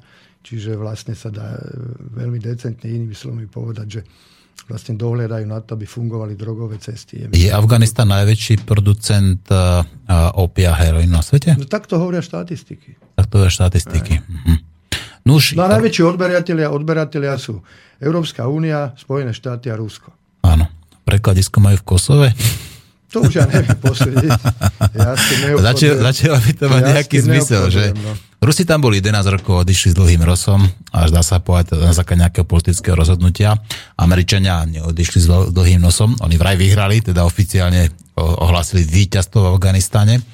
Podpísal ten Karzaj potom s tými Američanmi ako dohodu, respektíve zmluvu o predĺžení pobytu tých amerických vojsk na území Afganistanu, alebo nie? To už podpísal podľa môjho dobrého vedomia nový prezident. Lebo tam... Takže on to odmietol podpísať, až potom až ten nový Karzaj to podpísal. Karzaj tam už nie, takže nový prezident to podpísal, samozrejme.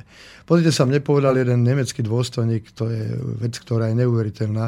On mi povedal, pán poslanec, Afganci nenávidia všetkých. Viete, koho nenávidia najviacej? Skúste uvarnúť. Najviacej nenávidia Angličanov, lebo tých okupovali dvakrát, prehrali v obidve invázie. Potom nenávidia Rusov, tých okupovali raz, aj tí dostali... Američanov, lebo pre nich Američania to sú novodobí krížiaci a natáci, len my máme to šťastie, že o nás tam nikto nevie. Taký, najväčšou výhodou Slovenska je, že o nás nikto nikde nevie, takže to je dobre v podstate. No ale povedal mi, a skúste uvarnúť, koho tu majú relatívne najradšie. To ja som sa zamýšľal, hovorím mu, inak to všetko je vo Velestúre napísané. Takže aby ľudia vedeli, že prečo je na ten Velestúr veľmi kritický pohľad. Tak mi hovorí, no najradšie tu majú relatívne Nemcov. A ja hovorím, no však to je pochopiteľné, lebo stávajú tam Nemci aj školy, nemocnice, aby som nebol len proste jednoznačne negatívny. Aj takéto aktivity tam majú. No on mi hovorí, no hej, ale hlavný dôvod je, že oni vedia domáci, že my, Nemci, sme v druhej svetovej vojne proti týmto trom bojovali. Neskutočne, to si, keď si také toto uvedomíte... Také zjednodušené myslenie. Také zjednodušené myslenie tam, hej. Takže ten Afganistan sa jednoducho vyhrať nedá. A paradoxne majú radi fašistov, teda keby som to tak zasa úplne zjednodušil. Ako v tom slova zmysle, že ja vlastne... Ja si myslím, že toto ani nepoznajú, tento termín oni. Oni len nenávidia tých, ktorých okupovali. A keďže Nemci proti tým, ktorých okupovali, bojovali, hoci aj teraz Nemci sú tam akože okupanti, tak... Viete, to máte aj aj Al-Qaida.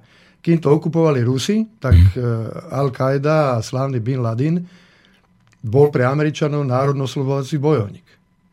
Úplne oficiálna terminológia. Keď sa to vymenilo, keď sú tam Američania, tak naraz Bin Laden sa stal terorista. Sú to tí istí ľudia. A paradoxom je, a to píšem veľmi presne, že Stingermi, ktoré dodávala CIA americká Talibanu, vtedy, keď tam boli Rusi, tak teraz tými istými Stingermi, americkými Stingermi zostreľujú mudžahídi a ostatné americké rakety, americké helikoptery. Čo k tomu chcete dodať? No, nič. No, máme tu teda otázky, ktoré už prišli e-mailom a samozrejme môžu aj zatelefonovať, tí majú prednosť. Takže zdravím pána Banáša. Ahoj Martin, mám 3 jeho knihy a takzvané som ich zhltol. Prvá otázka. Nemali by namiesto tých snílkov, teda idiotov v politike, byť ľudia s reálnym pohľadom? Lebo potom dopadneme, že tu budú kvóty pre migrantov v SVK podľa diktátu EÚ. Otázka našeho poslucháča Rastia prvá. Ďakujem. Myslím, môžem odpovedať? Samozrejme. Ďakujem Rastovi za milé slova k tým mojim knižkám. Samozrejme, že to, čo hovorí, je naprosto logická úvaha. Tak by to malo byť. Lenže tie mechanizmy, volebný zákon a tak ďalej, dokonca ústava sú tak nastavené, že normálny človek, ktorý by chcel ísť, povedzme, ako nezávislý, no tak sa tam nedostane. Hovorím teraz o parlamentnej politike, samozrejme. Ale vidíte, už na tej nižšej úrovni, vúckárskej, komunálnej, však dneska už dovolí si tvrdiť, že pomaly väčšina poslancov sú nezávislí. Hej. Ale teraz zase vystáva tá otázka, že ako chcete potom robiť politiku. No, politika je o záujmoch. Tak teraz si predstavte, že by ste mali 150, no 150 je veľa, vidíte, aj to je, som súhlasím s tými, čo navrhujú zníženie počtu poslancov. Naprosto zbytočné sú, ďaleko menšie štáty majú, teda väčšie štáty majú menší počet poslancov. Ale teraz si predstavte, že máte 150 poslancov, každý má na vec iný názor, no tak ako chcete prijať nejaký zákon.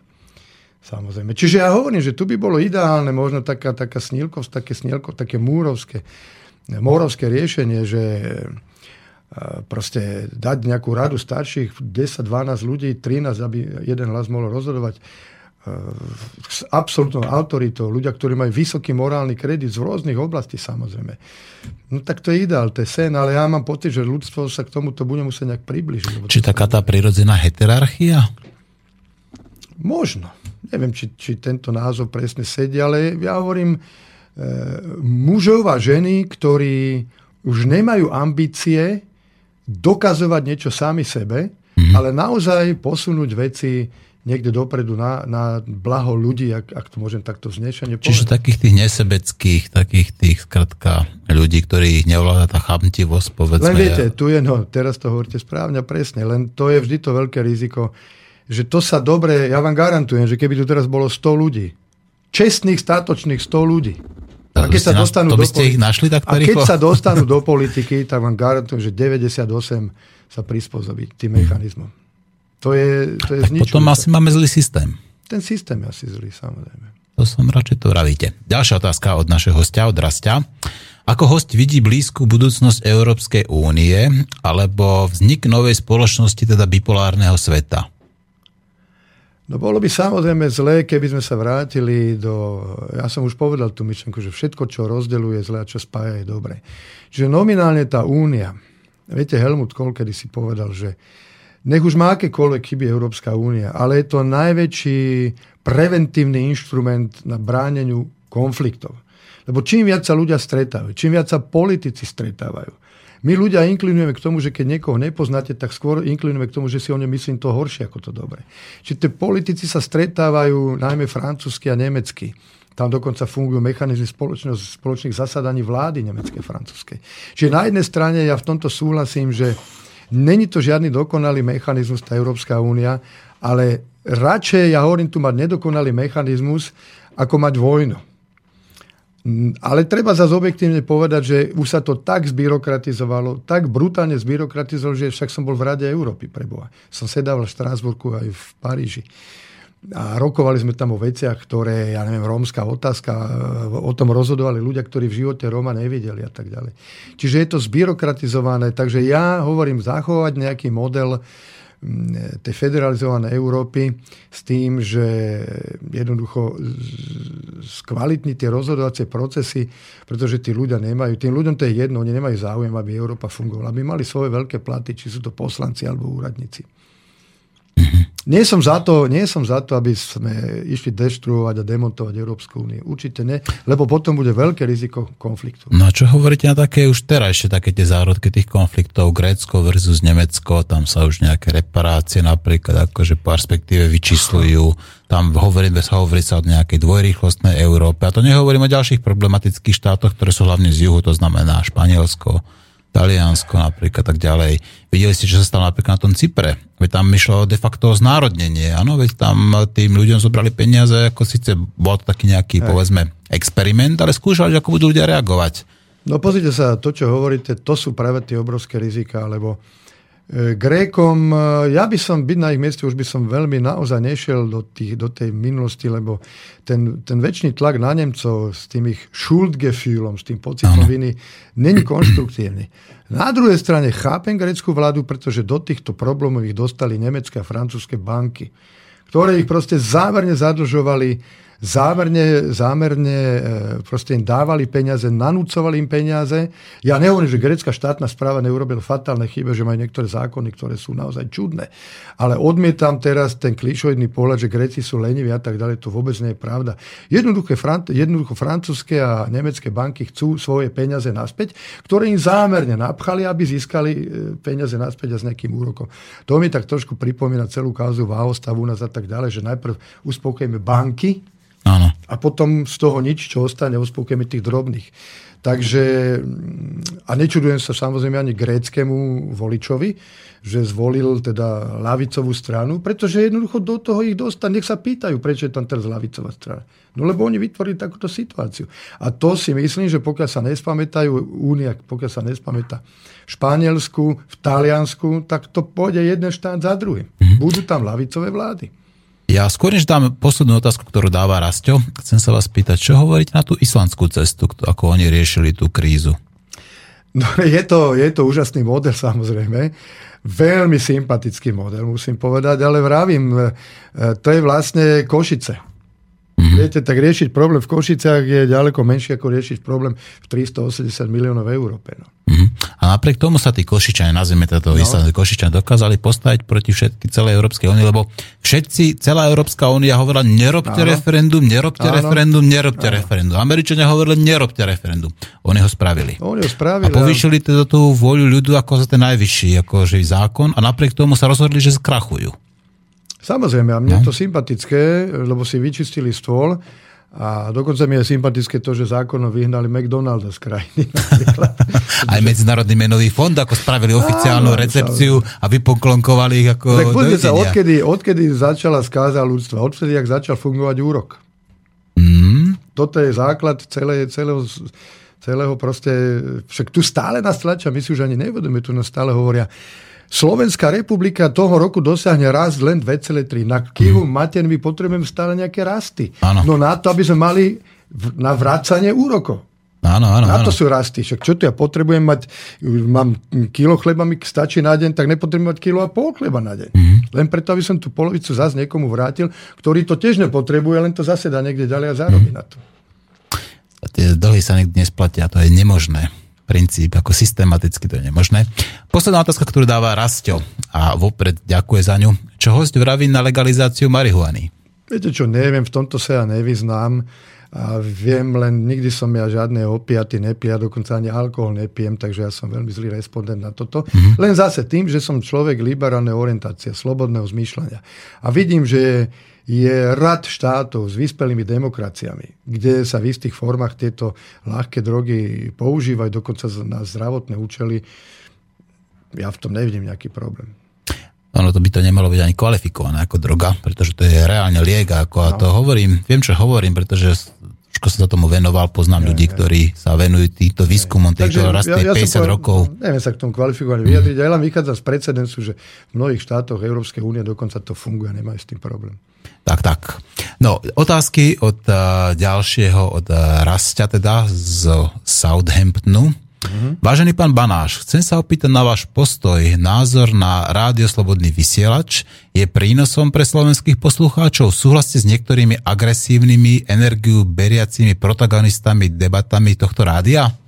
No musím povedať, že nie som, hoci som teraz na pôde Slobodného vysielača, ja nie som vôbec pravidelný poslucháč Slobodného vysielača. Len prijal som aj pozvanie sem z takého dôvodu, ktorý ja nazývam, prepáčte, nemecky to nazývam Tal der Ahnungslosen. Keď som bol v Nemeckej demokratickej republike v časoch socializmu, tak všetky nemecké domácnosti mohli prijímať signál, či televízny, či rozhlasový západonemecký a tým pádom boli zorientované, vedeli, že čo sa deje. Jedine okolie Drážďan, pretože leží v takej kotline, tak tam nechytali signál a vôbec netušili, čo sa vo svete deje, preto ich aj volali, že to je Tal der Ahnungslosen, čiže údolie nič netušiacich. A ja chcem zabrániť, pretože som človek slobody. Ja chcem zabrániť tomu, aby sa zo Slovenska stalo údolie nič netušiacich, pretože ten mainstreamový prúd tu na je doslova zničujúci a preto takéto médiá, ako je Slobodný vysielač alebo ten mesačník Zemavek, ako ja vítam, pretože sme demokratická spoločnosť, kde by mala byť pluralita názorov a nie valcovanie jedným názorom. Súhlas, je to tak. A druhá otázka znova od Rastia. Prečo sa slovenská inteligencia tak málo zapája do spoločenského politického života? Nesnaží sa pozitívne vplývať na slovenskú spoločnosť? Nie je tragédiou, keď sa ukazuje, že mediálne známe osobnosti, známe kardiochirurg a ostatní sú rovnako prehnití ako politici, štátni úradníci a podobne? Čo na toto povedať? Tu už ideme analyzovať, že čo je slovenská inteligencia, viete. Tu sa objavujú v novinách, že slovenské osobnosti, no tak už kto je osobnosť, viete. Celebrity, ako nejaká tá Martinka z Turca a tak ďalej. Ja si myslím, že tu máme osobnosti, že väčšina osobností morálnych, o väčšine slovenských morálnych osobností Slováci nevedia. Ja poznám zdravotnú sestričku Peggy z bratislavských kramárov z detskej onkológie, ktorá od 18 rokov je tam u deťurenec, ktoré zomierajú. To je svätá osoba. Dneska má 40, nemá ani svoju rodinu. To je jej rodina. To sú osobnosti. Takže, ale nominálne z tej slovenskej inteligencie, lebo slovenská inteligencia vždycky bola zvyknutá na obezličky. Obezličky? Áno, to je taký český termín, proste kľúčkovanie a vyhýbanie sa. Aha. Však dneska sa tu tvária všetci aj herci, že akí disidenti boli za starého režimu. V Česku boli disidenti. My sme to zlízli a sme sa zviezli pri Čechoch, samozrejme. Čiže na Slovensku nikdy nebola nejaká tradícia disidentu. Tu bola vždy taká tradícia, čo sme si, to sme si, však všetci sme Slováci a nejak si to proste už medzi sebou. Však za slovenského štátu komunikovali komunisti s ľudákmi, žiadny problém nebol. Takže... A dneska, bohužiaľ, tá slovenská inteligencia sa veľmi spolitizovala. Že takisto sa stávajú alebo na ľavú, alebo na pravú stranu. Ja už by som to ani nepovedal, či na ľavicovú, pravicovú, ale z hľadiska médií na tú mainstreamovú a na tých ostatných. A keďže drvivá väčšina vzdelaných slovenských ľudí momentálne je na tej mainstreamovej, čo je prekvapujúce, lebo tam potrebujete menej rozmýšľať. Vy keď vybočíte z prúdu, tak musíte viacej rozmýšľať. Samozrejme, tým ste už čudní, pochopiteľne.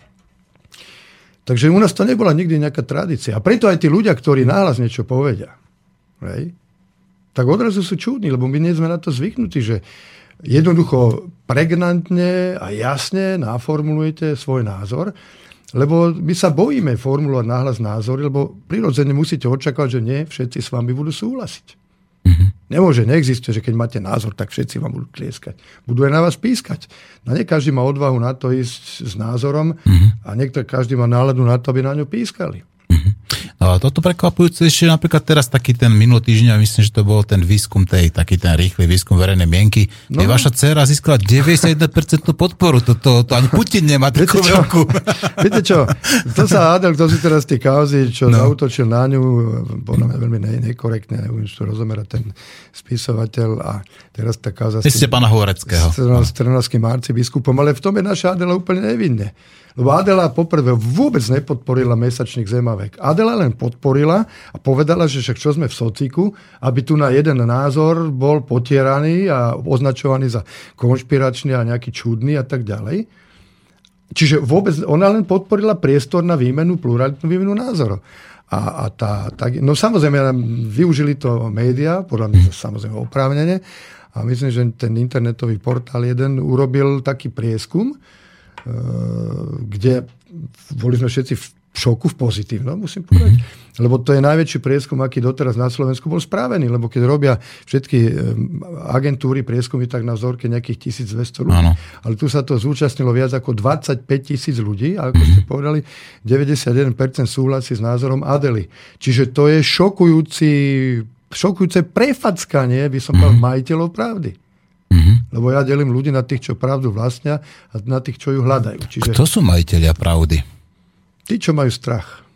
No a nie sme všetci toto držaní ako v rámci tohto systému strachu. Veď máme tu strach z polície, strach zo súdov, strach samozrejme zo zákonov, strach o život, strach o prácu, strach o zdravie, o rodinu a tak ďalej. Tých strachov tu máme a ešte dostávame z mass médií samozrejme nové každý deň. Veď vojna, vraždy, podvody, zločiny. Udržovať ľudí v strachu je najlepšia metóda, ako ich ovládať, to je prirodzené. Ale tu, keď som zmienil aj vy ste vlastne povedali ten prieskum, tak tam sa ukázalo, aké je skutočné myslenie ľudí, len sa ho boja nahlas povedať.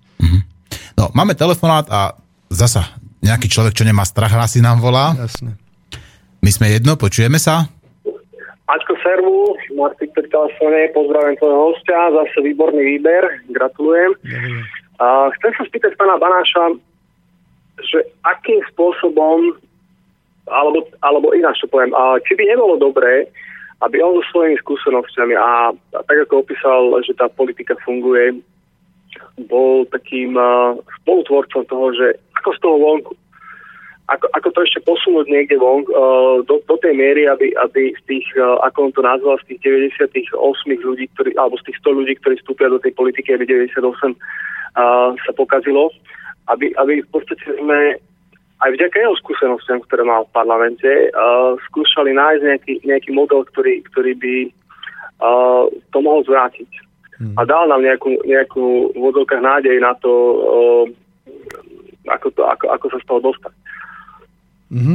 Ďakujem za otázku. Často takúto podobnú otázku dostávam. Ľudia chcú mať nádej, ľudia chcú mať východisko, samozrejme. Ja som vďačný posluchačovi, že mi takto dôveruje.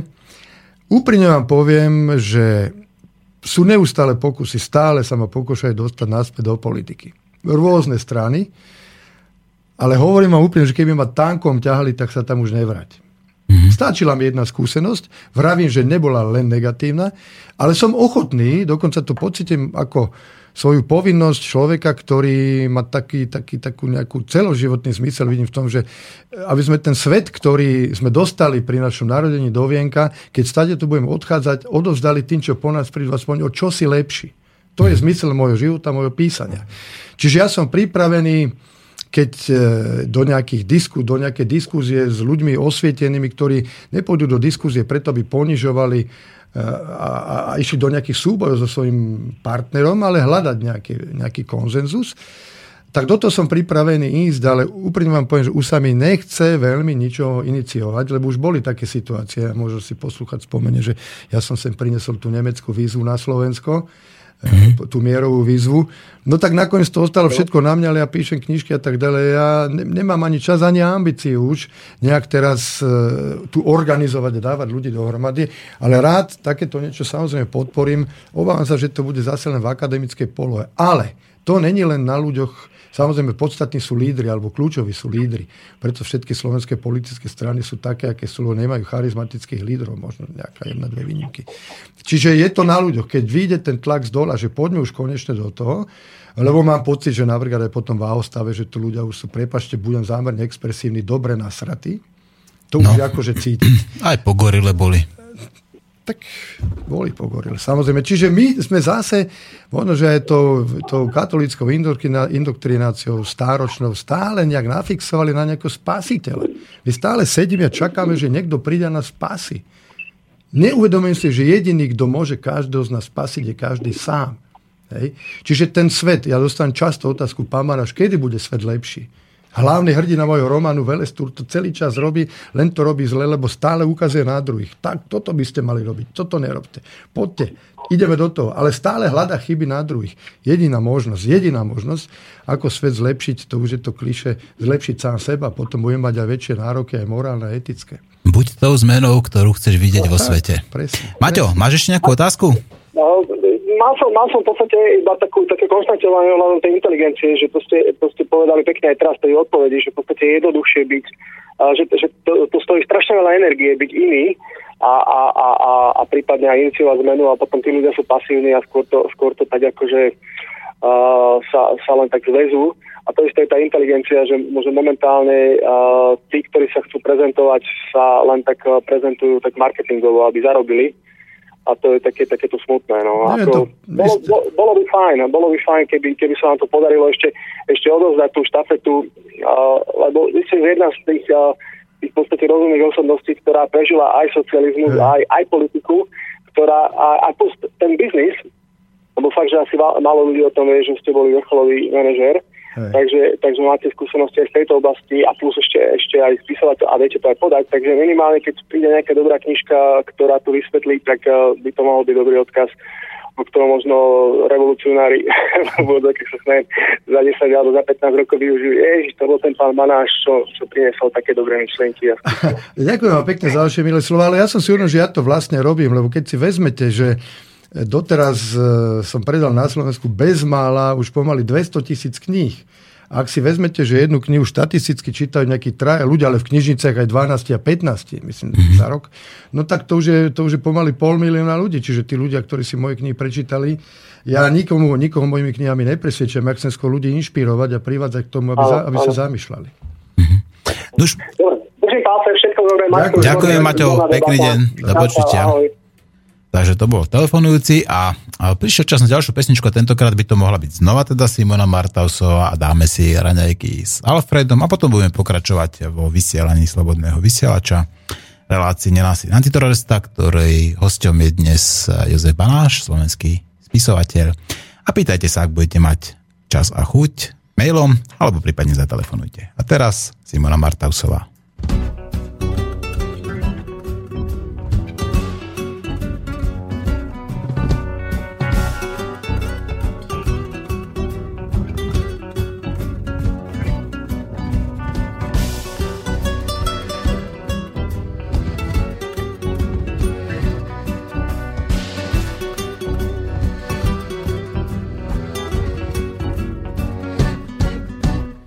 Jedného dňa postavím si dom na Dunaji hneď za Alfredom.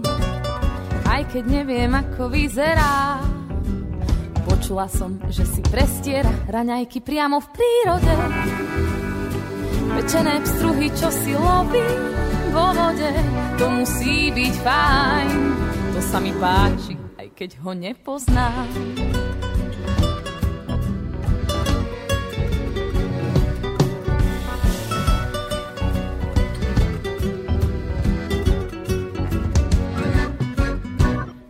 Jar sadiť kvety pred dvere, v zime šmíkať sa na jazere. V každom ročnom období raňajkovať v rukách prírody a hádzať žabky do vody. Popri tom západ slnka ohník urobí, to musí byť fajn. To sa mi páči, aj keď ho nepoznám.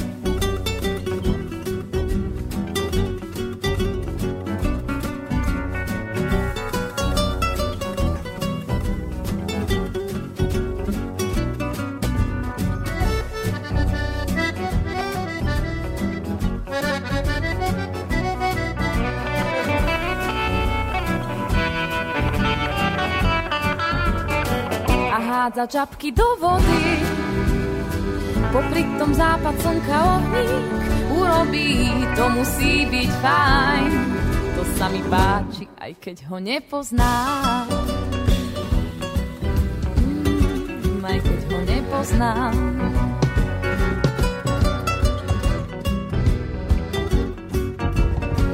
Na na na na na na na.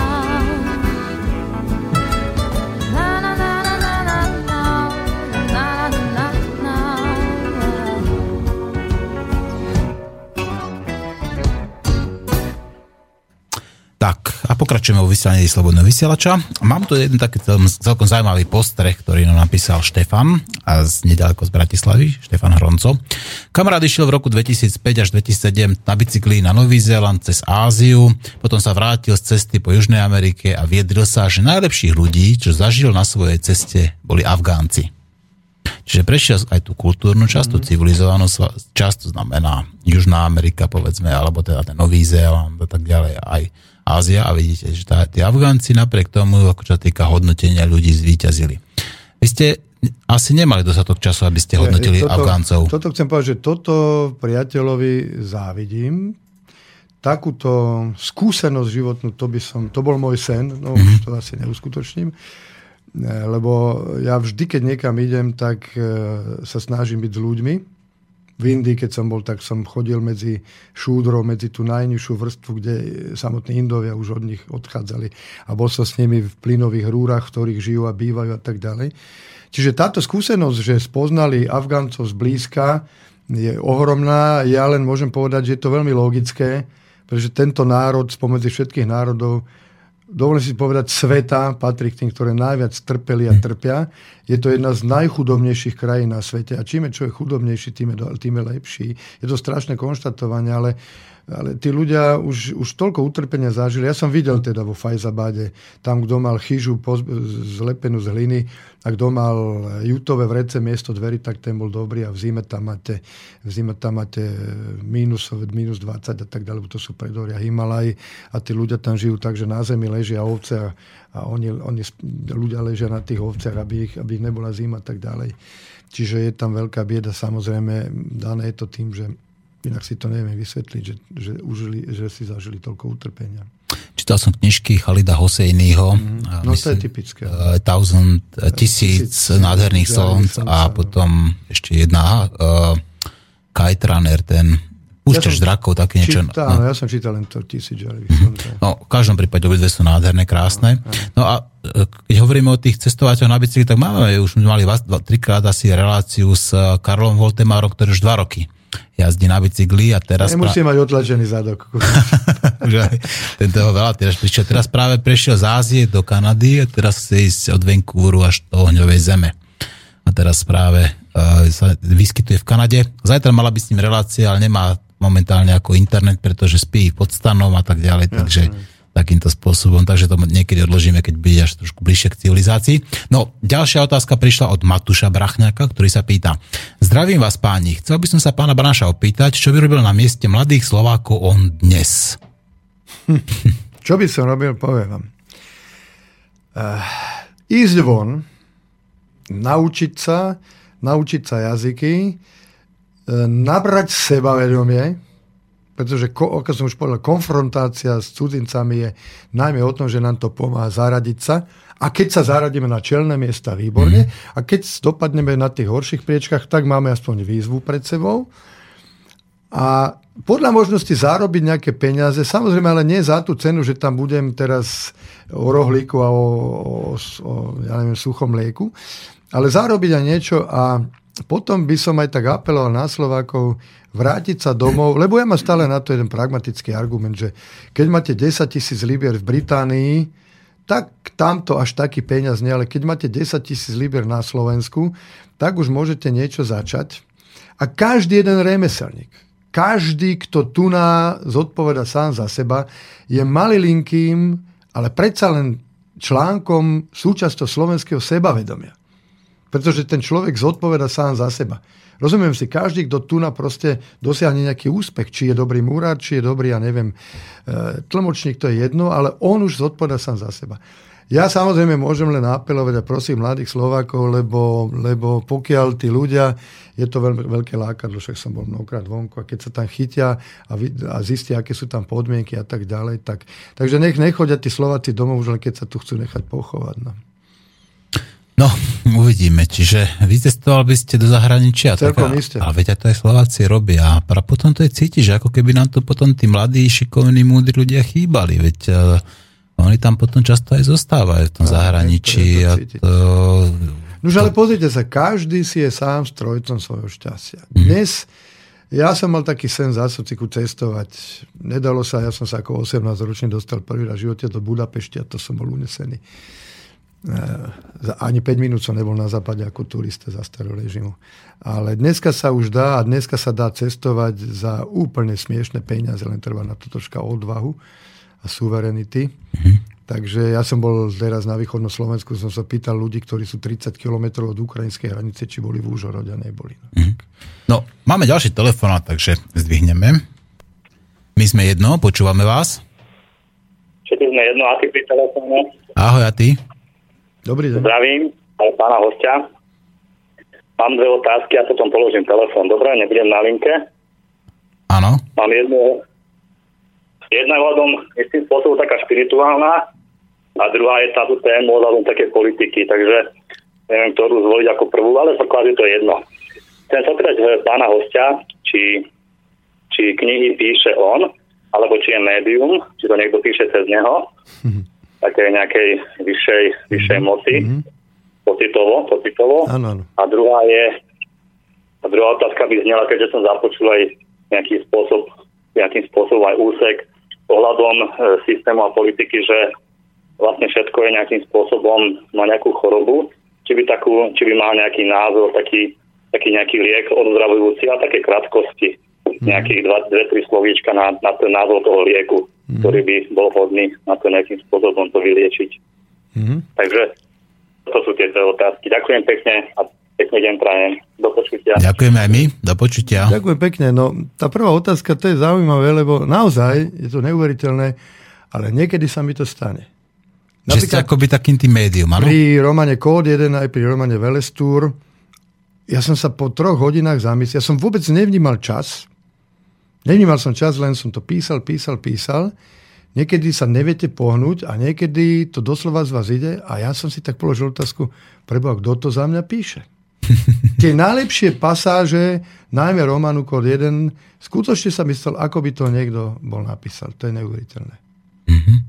No, hovorí sa, že niekedy človeka kopne múza. Niekedy sa hovorí, že tak, ale... by hovoril nejaký boh cez neho. Keď, ale stalo. Áno, lebo tá univerzálna energia tam funguje a vy keď sa dostanete do takého nejakého stavu, že ten kanál čo najviac otvoríte, no tak tie energie vám prúdia, samozrejme, že to funguje. Kolektívne vedomie? Existuje také niečo? Ja neviem, či ako to nazývame, ale jednoducho však to funguje, že ako sa do hory volá, tak sa z hory ozýva jednoducho. Vy keď tam vyšlete váš problém, teraz ja píšem a potrebujem sa posunúť kde v dialogu a keď vyšlem tú otázku pri mňa a už v podstate aj tak nejak náhodím možné riešenie, tak sa to dostaví. To funguje.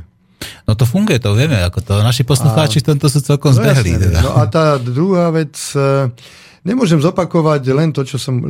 urobiť len to, čo som už povedal, zopakovať, že jediné riešenie v každom z nás, my už konečne, a teraz hovorím špeciálne o Slovensku, je už najvyšší čas, aby sme sa začali čo najintenzívnejšie zbavovať tej ťažkej stáročnej dogmy spasiteľskej, že niekto nás spasí. Furt tu sedíme a čakáme na niekoho spasiteľa. Jednoducho, pokiaľ každý sám za seba neprevezme zodpovednosť, tak nás nikto nespasí. No, úplne perfektne ste nahral na ďalšiu otázku, ktorú posiela Richard. Zdravím pána Banáša. Už naša hymna nás dlhodobo drží v nejakom čakaní. Už tu by sme mali zmeniť. A možno by mala začať 3. slohou, ktorá sa nespieva u nás. Inak Kód 9 a Kód 1 prečítané. S pozdravom, Richard. Ďakujem pekne, Richardovi. Musel som sa zasmiať, lebo teraz píšem tú humornú knižku o Slovákoch, analyzujem aj vznik slovenskej hymny. Neviem, či Slováci vedia, že keď sa tí študenti, teda s Jankom Matuškom a ostatná partia, odobrali do Levoče na protest proti vyhodeniu Štúra z katedry, tak ich bolo 18 a do Levoče dorazili asi len 11. Tí 7 sa cestou stratili. Jak sa mohli stratiť? Ja, krčmi? No, šeličo, babi, historický fakt a tak ďalej. No a žejme tá slova, zastavme ich bratia, veď sa oni stráťa nejak s týmto možno. No, tak, ale viete čo, tie národné symboly samozrejme majú veľký význam. Že vidíte, ako to funguje teraz. Majster sa sveta v hokeji. sú Slováci v nadšení, v očakávaní zase úspechu, zase v očakávaní to, že zasa to niekto za nás urobí, v tomto prípade hokejisti. Áno. Hej. Zasa nám niekto dodá sebavedomie, miesto toho, aby ja keď urobím dobrý skutok nejaký, keď len skopem záhradu a mám z toho dobrý pocit, tak už to je viac, ako keď budem vyskakovať nad tým, že naši vyhrali v hokeji, samozrejme. Ja som hrdý Slovák a držím a fandím chlapcom, samozrejme. Čiže obávam sa trošku, že ten symbol skôr má význam vtedy, keď sa darí. A keď sa nedarí, keď prehráme 2 zápasy za sebou, tak uvidíte, ak začnú tie vlajky zo slovenských aut miznúť. No. Takže... No a prečo sa Slovensko ako prebudza teda iba pri tom hokeji alebo prípadne fotbale? Prečo stále inak tvrdo spí? Viete čo, zase buďme objektívni. Preboha, veď sme v podstate od 93. Nesieme zodpovednosť sami za seba. Ja to považujem za veľmi dobré. Za veľmi dobré, pretože jednoducho národ, ktorý nemá svoj štát, aj keď mali ako sme my, aj keď s problémami ako sme my, ale už tu je ten kľúčový moment, že keď my urobíme niečo dobré, tak sme si to urobili sami, už sa nemôžeme vyhovárať na Prahu a tak ďalej. Samozrejme, teraz už sa môžeme vyhovárať trošku aj na Brusel, potažne na Washington, že? Ale jednoducho ten moment, že už si ten svoj osud, aj keď blbo, ale už si ho držíme vo vlastných rukách, tak to je veľmi dôležitý moment. Takže určite. Krátko na svete. Nevzdiala sa tá moc ešte ďalej, ako bola predtým, že v podstate, že z tej Prahy zmizla zasa z Moskvy sa presťahol do Prahy a potom z tej Prahy teraz do toho Bruselu. Nie je to práve tak? Viete čo, nie. Tak pokiaľ hovoríme teraz o kompetenciách, tak stále tie kompetencie sú vyššie. No ale zákony národných, sa schváľujú inde. Ale akože však kľúčové sú zákony schválené. Ale 80% sa iba už preberá z Európskej únie u nás. Zákony, ja neviem teraz to percentuálne vyjadrenie, mňa to až tak nezrušuje, že či mi Brusel predpíše, že aké krive majú byť uhorky, to ma nejak nezrušuje, ale jednoducho každá vláda má v podstate právo veta, čiže keď vláda povie, že ja tento zákon neakceptujem, tak je to aj na národnej vláde. To je práve ten spor teraz v Bruseli, kde už Barroso to začal, že silnejšia Európa, centrálnejšia Európa. To sú vždycky, to boli tie dva prúdy. Takže... No už uvidíme, ako to dopadne. No a asi posledná otázka, ktorá v dnešnej relácii zaznie, bude od Jána zo Zvolena, ktorý sa pýta. Pán Banáš, obdivujem dceru Adelu, je to skvelá mladá žena, pozdravte ju od veľa občanov jej fandí. Mne sa zdá, že najväčším problémom Slovenska je, že zákony neplatia pre všetkých rovnako. Čo vy na to? To nie je len problém Slovenska, to je problém všetkých krajín, kde tí, ktorí majú moc, tak vedia sa z dosahu tých zákonov viacej skôr lepšie vyšmyknúť. Možno, že budem trošičku teraz príliš patetický. Viete, my hovoríme stále o svetských zákonoch. Ktoré vymyslel človek. Boh dal Židom, ako hovorí starý zákon, 10 teda prikázaní. Dneska už majú 613. Hej. 613 na takýto počet rozvinuli Tóru Židia. Teraz som niekde zachytil, že odtedy ako vznikla Slovenská republika až doteraz sa strojnásobilo prijímanie zákonov. Čím je viac zákonov, tak tým viac sú tie zákony neprehľadné, zamotané, konfúzne. Ale jeden zákon funguje a tomu neunikne nikto. A to sú tie Božie, alebo ak chcete, prírodné zákony. A to je ten elementárny zákon, ktorý sa prejavuje vo všetkých mojich knihách, ktorý hovorí, to je ten zákon rovnováhy. Čo dáš, to sa ti vráti. Dokonca nový zákon hovorí jednu vetu, ktorú kňazi neveľmi často používajú. Tá veta hovorí, neodídeš odtiaľto skôr, kým nezaplatíš do posledného haliera. To znamená, kým všetky svoje zlé skutky nevyrovnáš dobrými skutkami. To je ten zákon, že žiadny spasiteľ nás nespasí, len my sami. Zasa by sme to mohli nazvať tá karma? To je karma, presne, samozrejme. No, ešte máme čas, teda ešte by sme mohli teda porozprávať aspoň na záver, aj keď poslucháčom už ďakujeme teda aj za otázky, aj za telefonáty. Zostávajú nám posledné minútky. Píšete teraz nejakú novú knižku? Áno, dávam dohromady. Viete čo, ja som v podstate humorne založený človek a milujem humor, srandu. Je to, myslím si, že aj na našej Adele vidieť, my sa celá rodina veľmi veselá a tie posledné moje knihy boli veľmi vážnymi témami a už skoro nadobúdam taký pocit, ako by sme sa na Slovensku aj zabudali smiať, bereme všetko smrteľne vážne a tak ďalej. Ako by sa vytratil politický humor, politická satíra. No tak dobre, tak to zase záleží od zmyslu pre humor tých jednotlivých aktérov v tej politike, ale my máme toľko ľudí, ktorí sú úžasne vtipní, a ja mám toľko zážitkov, fotografií. Počúvajte, teraz vám poviem, v akom duchu sa bude tá nová kniha niesť. Som bol v jednom penzióne v horách, asi tam nemali tlak vody, ja neviem. A na dverách, na sprche, cedulka, na ktorej je napísané, že žiadame sprchujúcich, aby z úsporných dôvodov vstupovali do sprchy vo dvojiciach. A takéto fóry, že to sa mi hrozne páči a v takomto duchu bude tá moja nová knižka, nebo konečne ja sa troška uvoľním a zasmejem. Takže o tom toto bude. Takže nová knižka bude taká humorná. Mhm. Bude to liečba smiechom generálne o idiotoch na Slovensku. Aha. No, takže vy súhlasíte. Takže keď ma majú doteraz v zuboch cirkevníci a politici, tak od tej knihy už ma budú mať v zuboch úplne všetci. Ale to hádam nie je tak. Určite nie poslucháči Slobodného vysielača. Aspoň takže súhlasíte s tým, že smiech je liek. Absolútne. Najlepší. A ešte lepší môže byť láska. No tak samozrejme, ale však láska je, ako viete si predstaviť lásku totálne vážnu a smrteľne vážnu. Láska musí byť krásna, úsmiatá, veselá. Tak. Takže smiech a láska, taká tá najlepšia kombinácia na taký ten, na to zdravie a na taký ten zdravú integritu, spoločenský život. No už, pán spisovateľ, ja pevne verím, že nie ste poslednýkrát u nás v Slobodnom vysielači.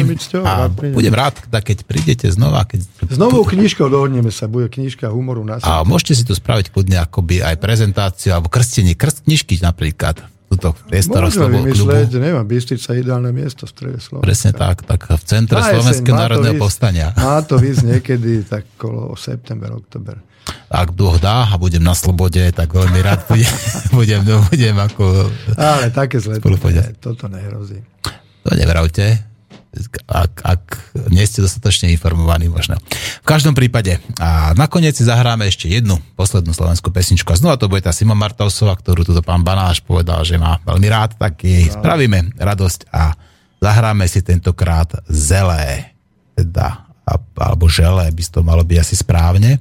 Zelé je to kapusta po záhoradsky. No veď ja neviem, ale viete, to mi to nehaďuje akože, či to je želé alebo zelé, takže ja viem, že to je kapusta po záhoradsky. Zelo.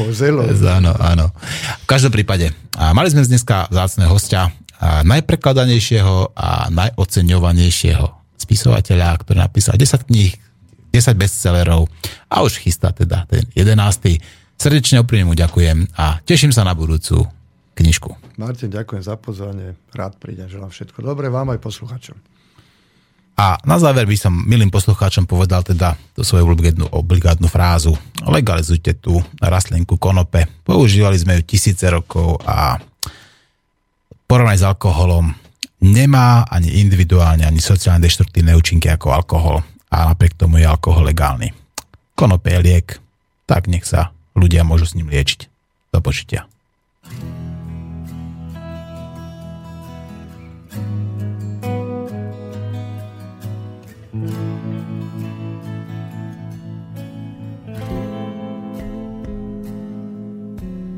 Na pocitoch značka, čo má proporcie skvelé, na zákusku želé, čo sa od radosti trasie, ako človek, čo už svoju vyvolenú našiel.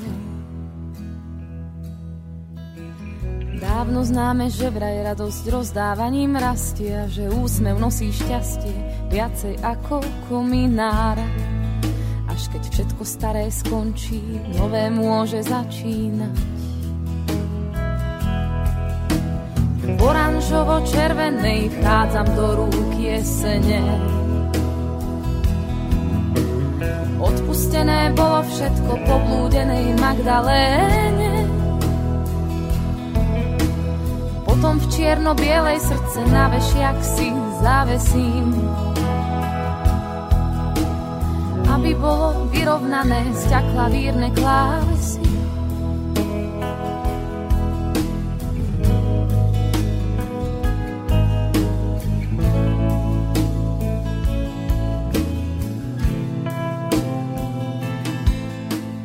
Na pocitoch láska, čo má proporcie skvelé. Dokonalá harmónia často stojí na kapele. Dokonalé vzťahy často sú otázkou kompromisu. Si mi vzácny ako káva, vzácna je pre tiramisu.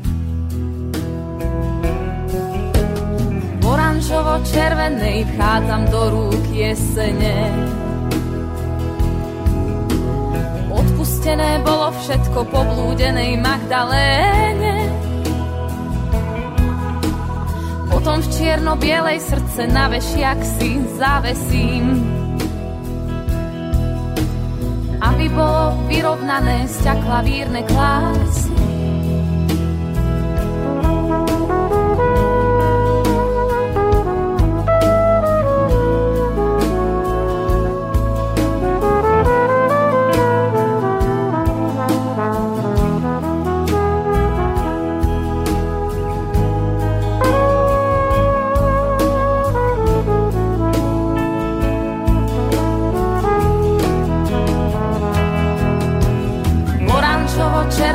Vchádzam do rúk jesene.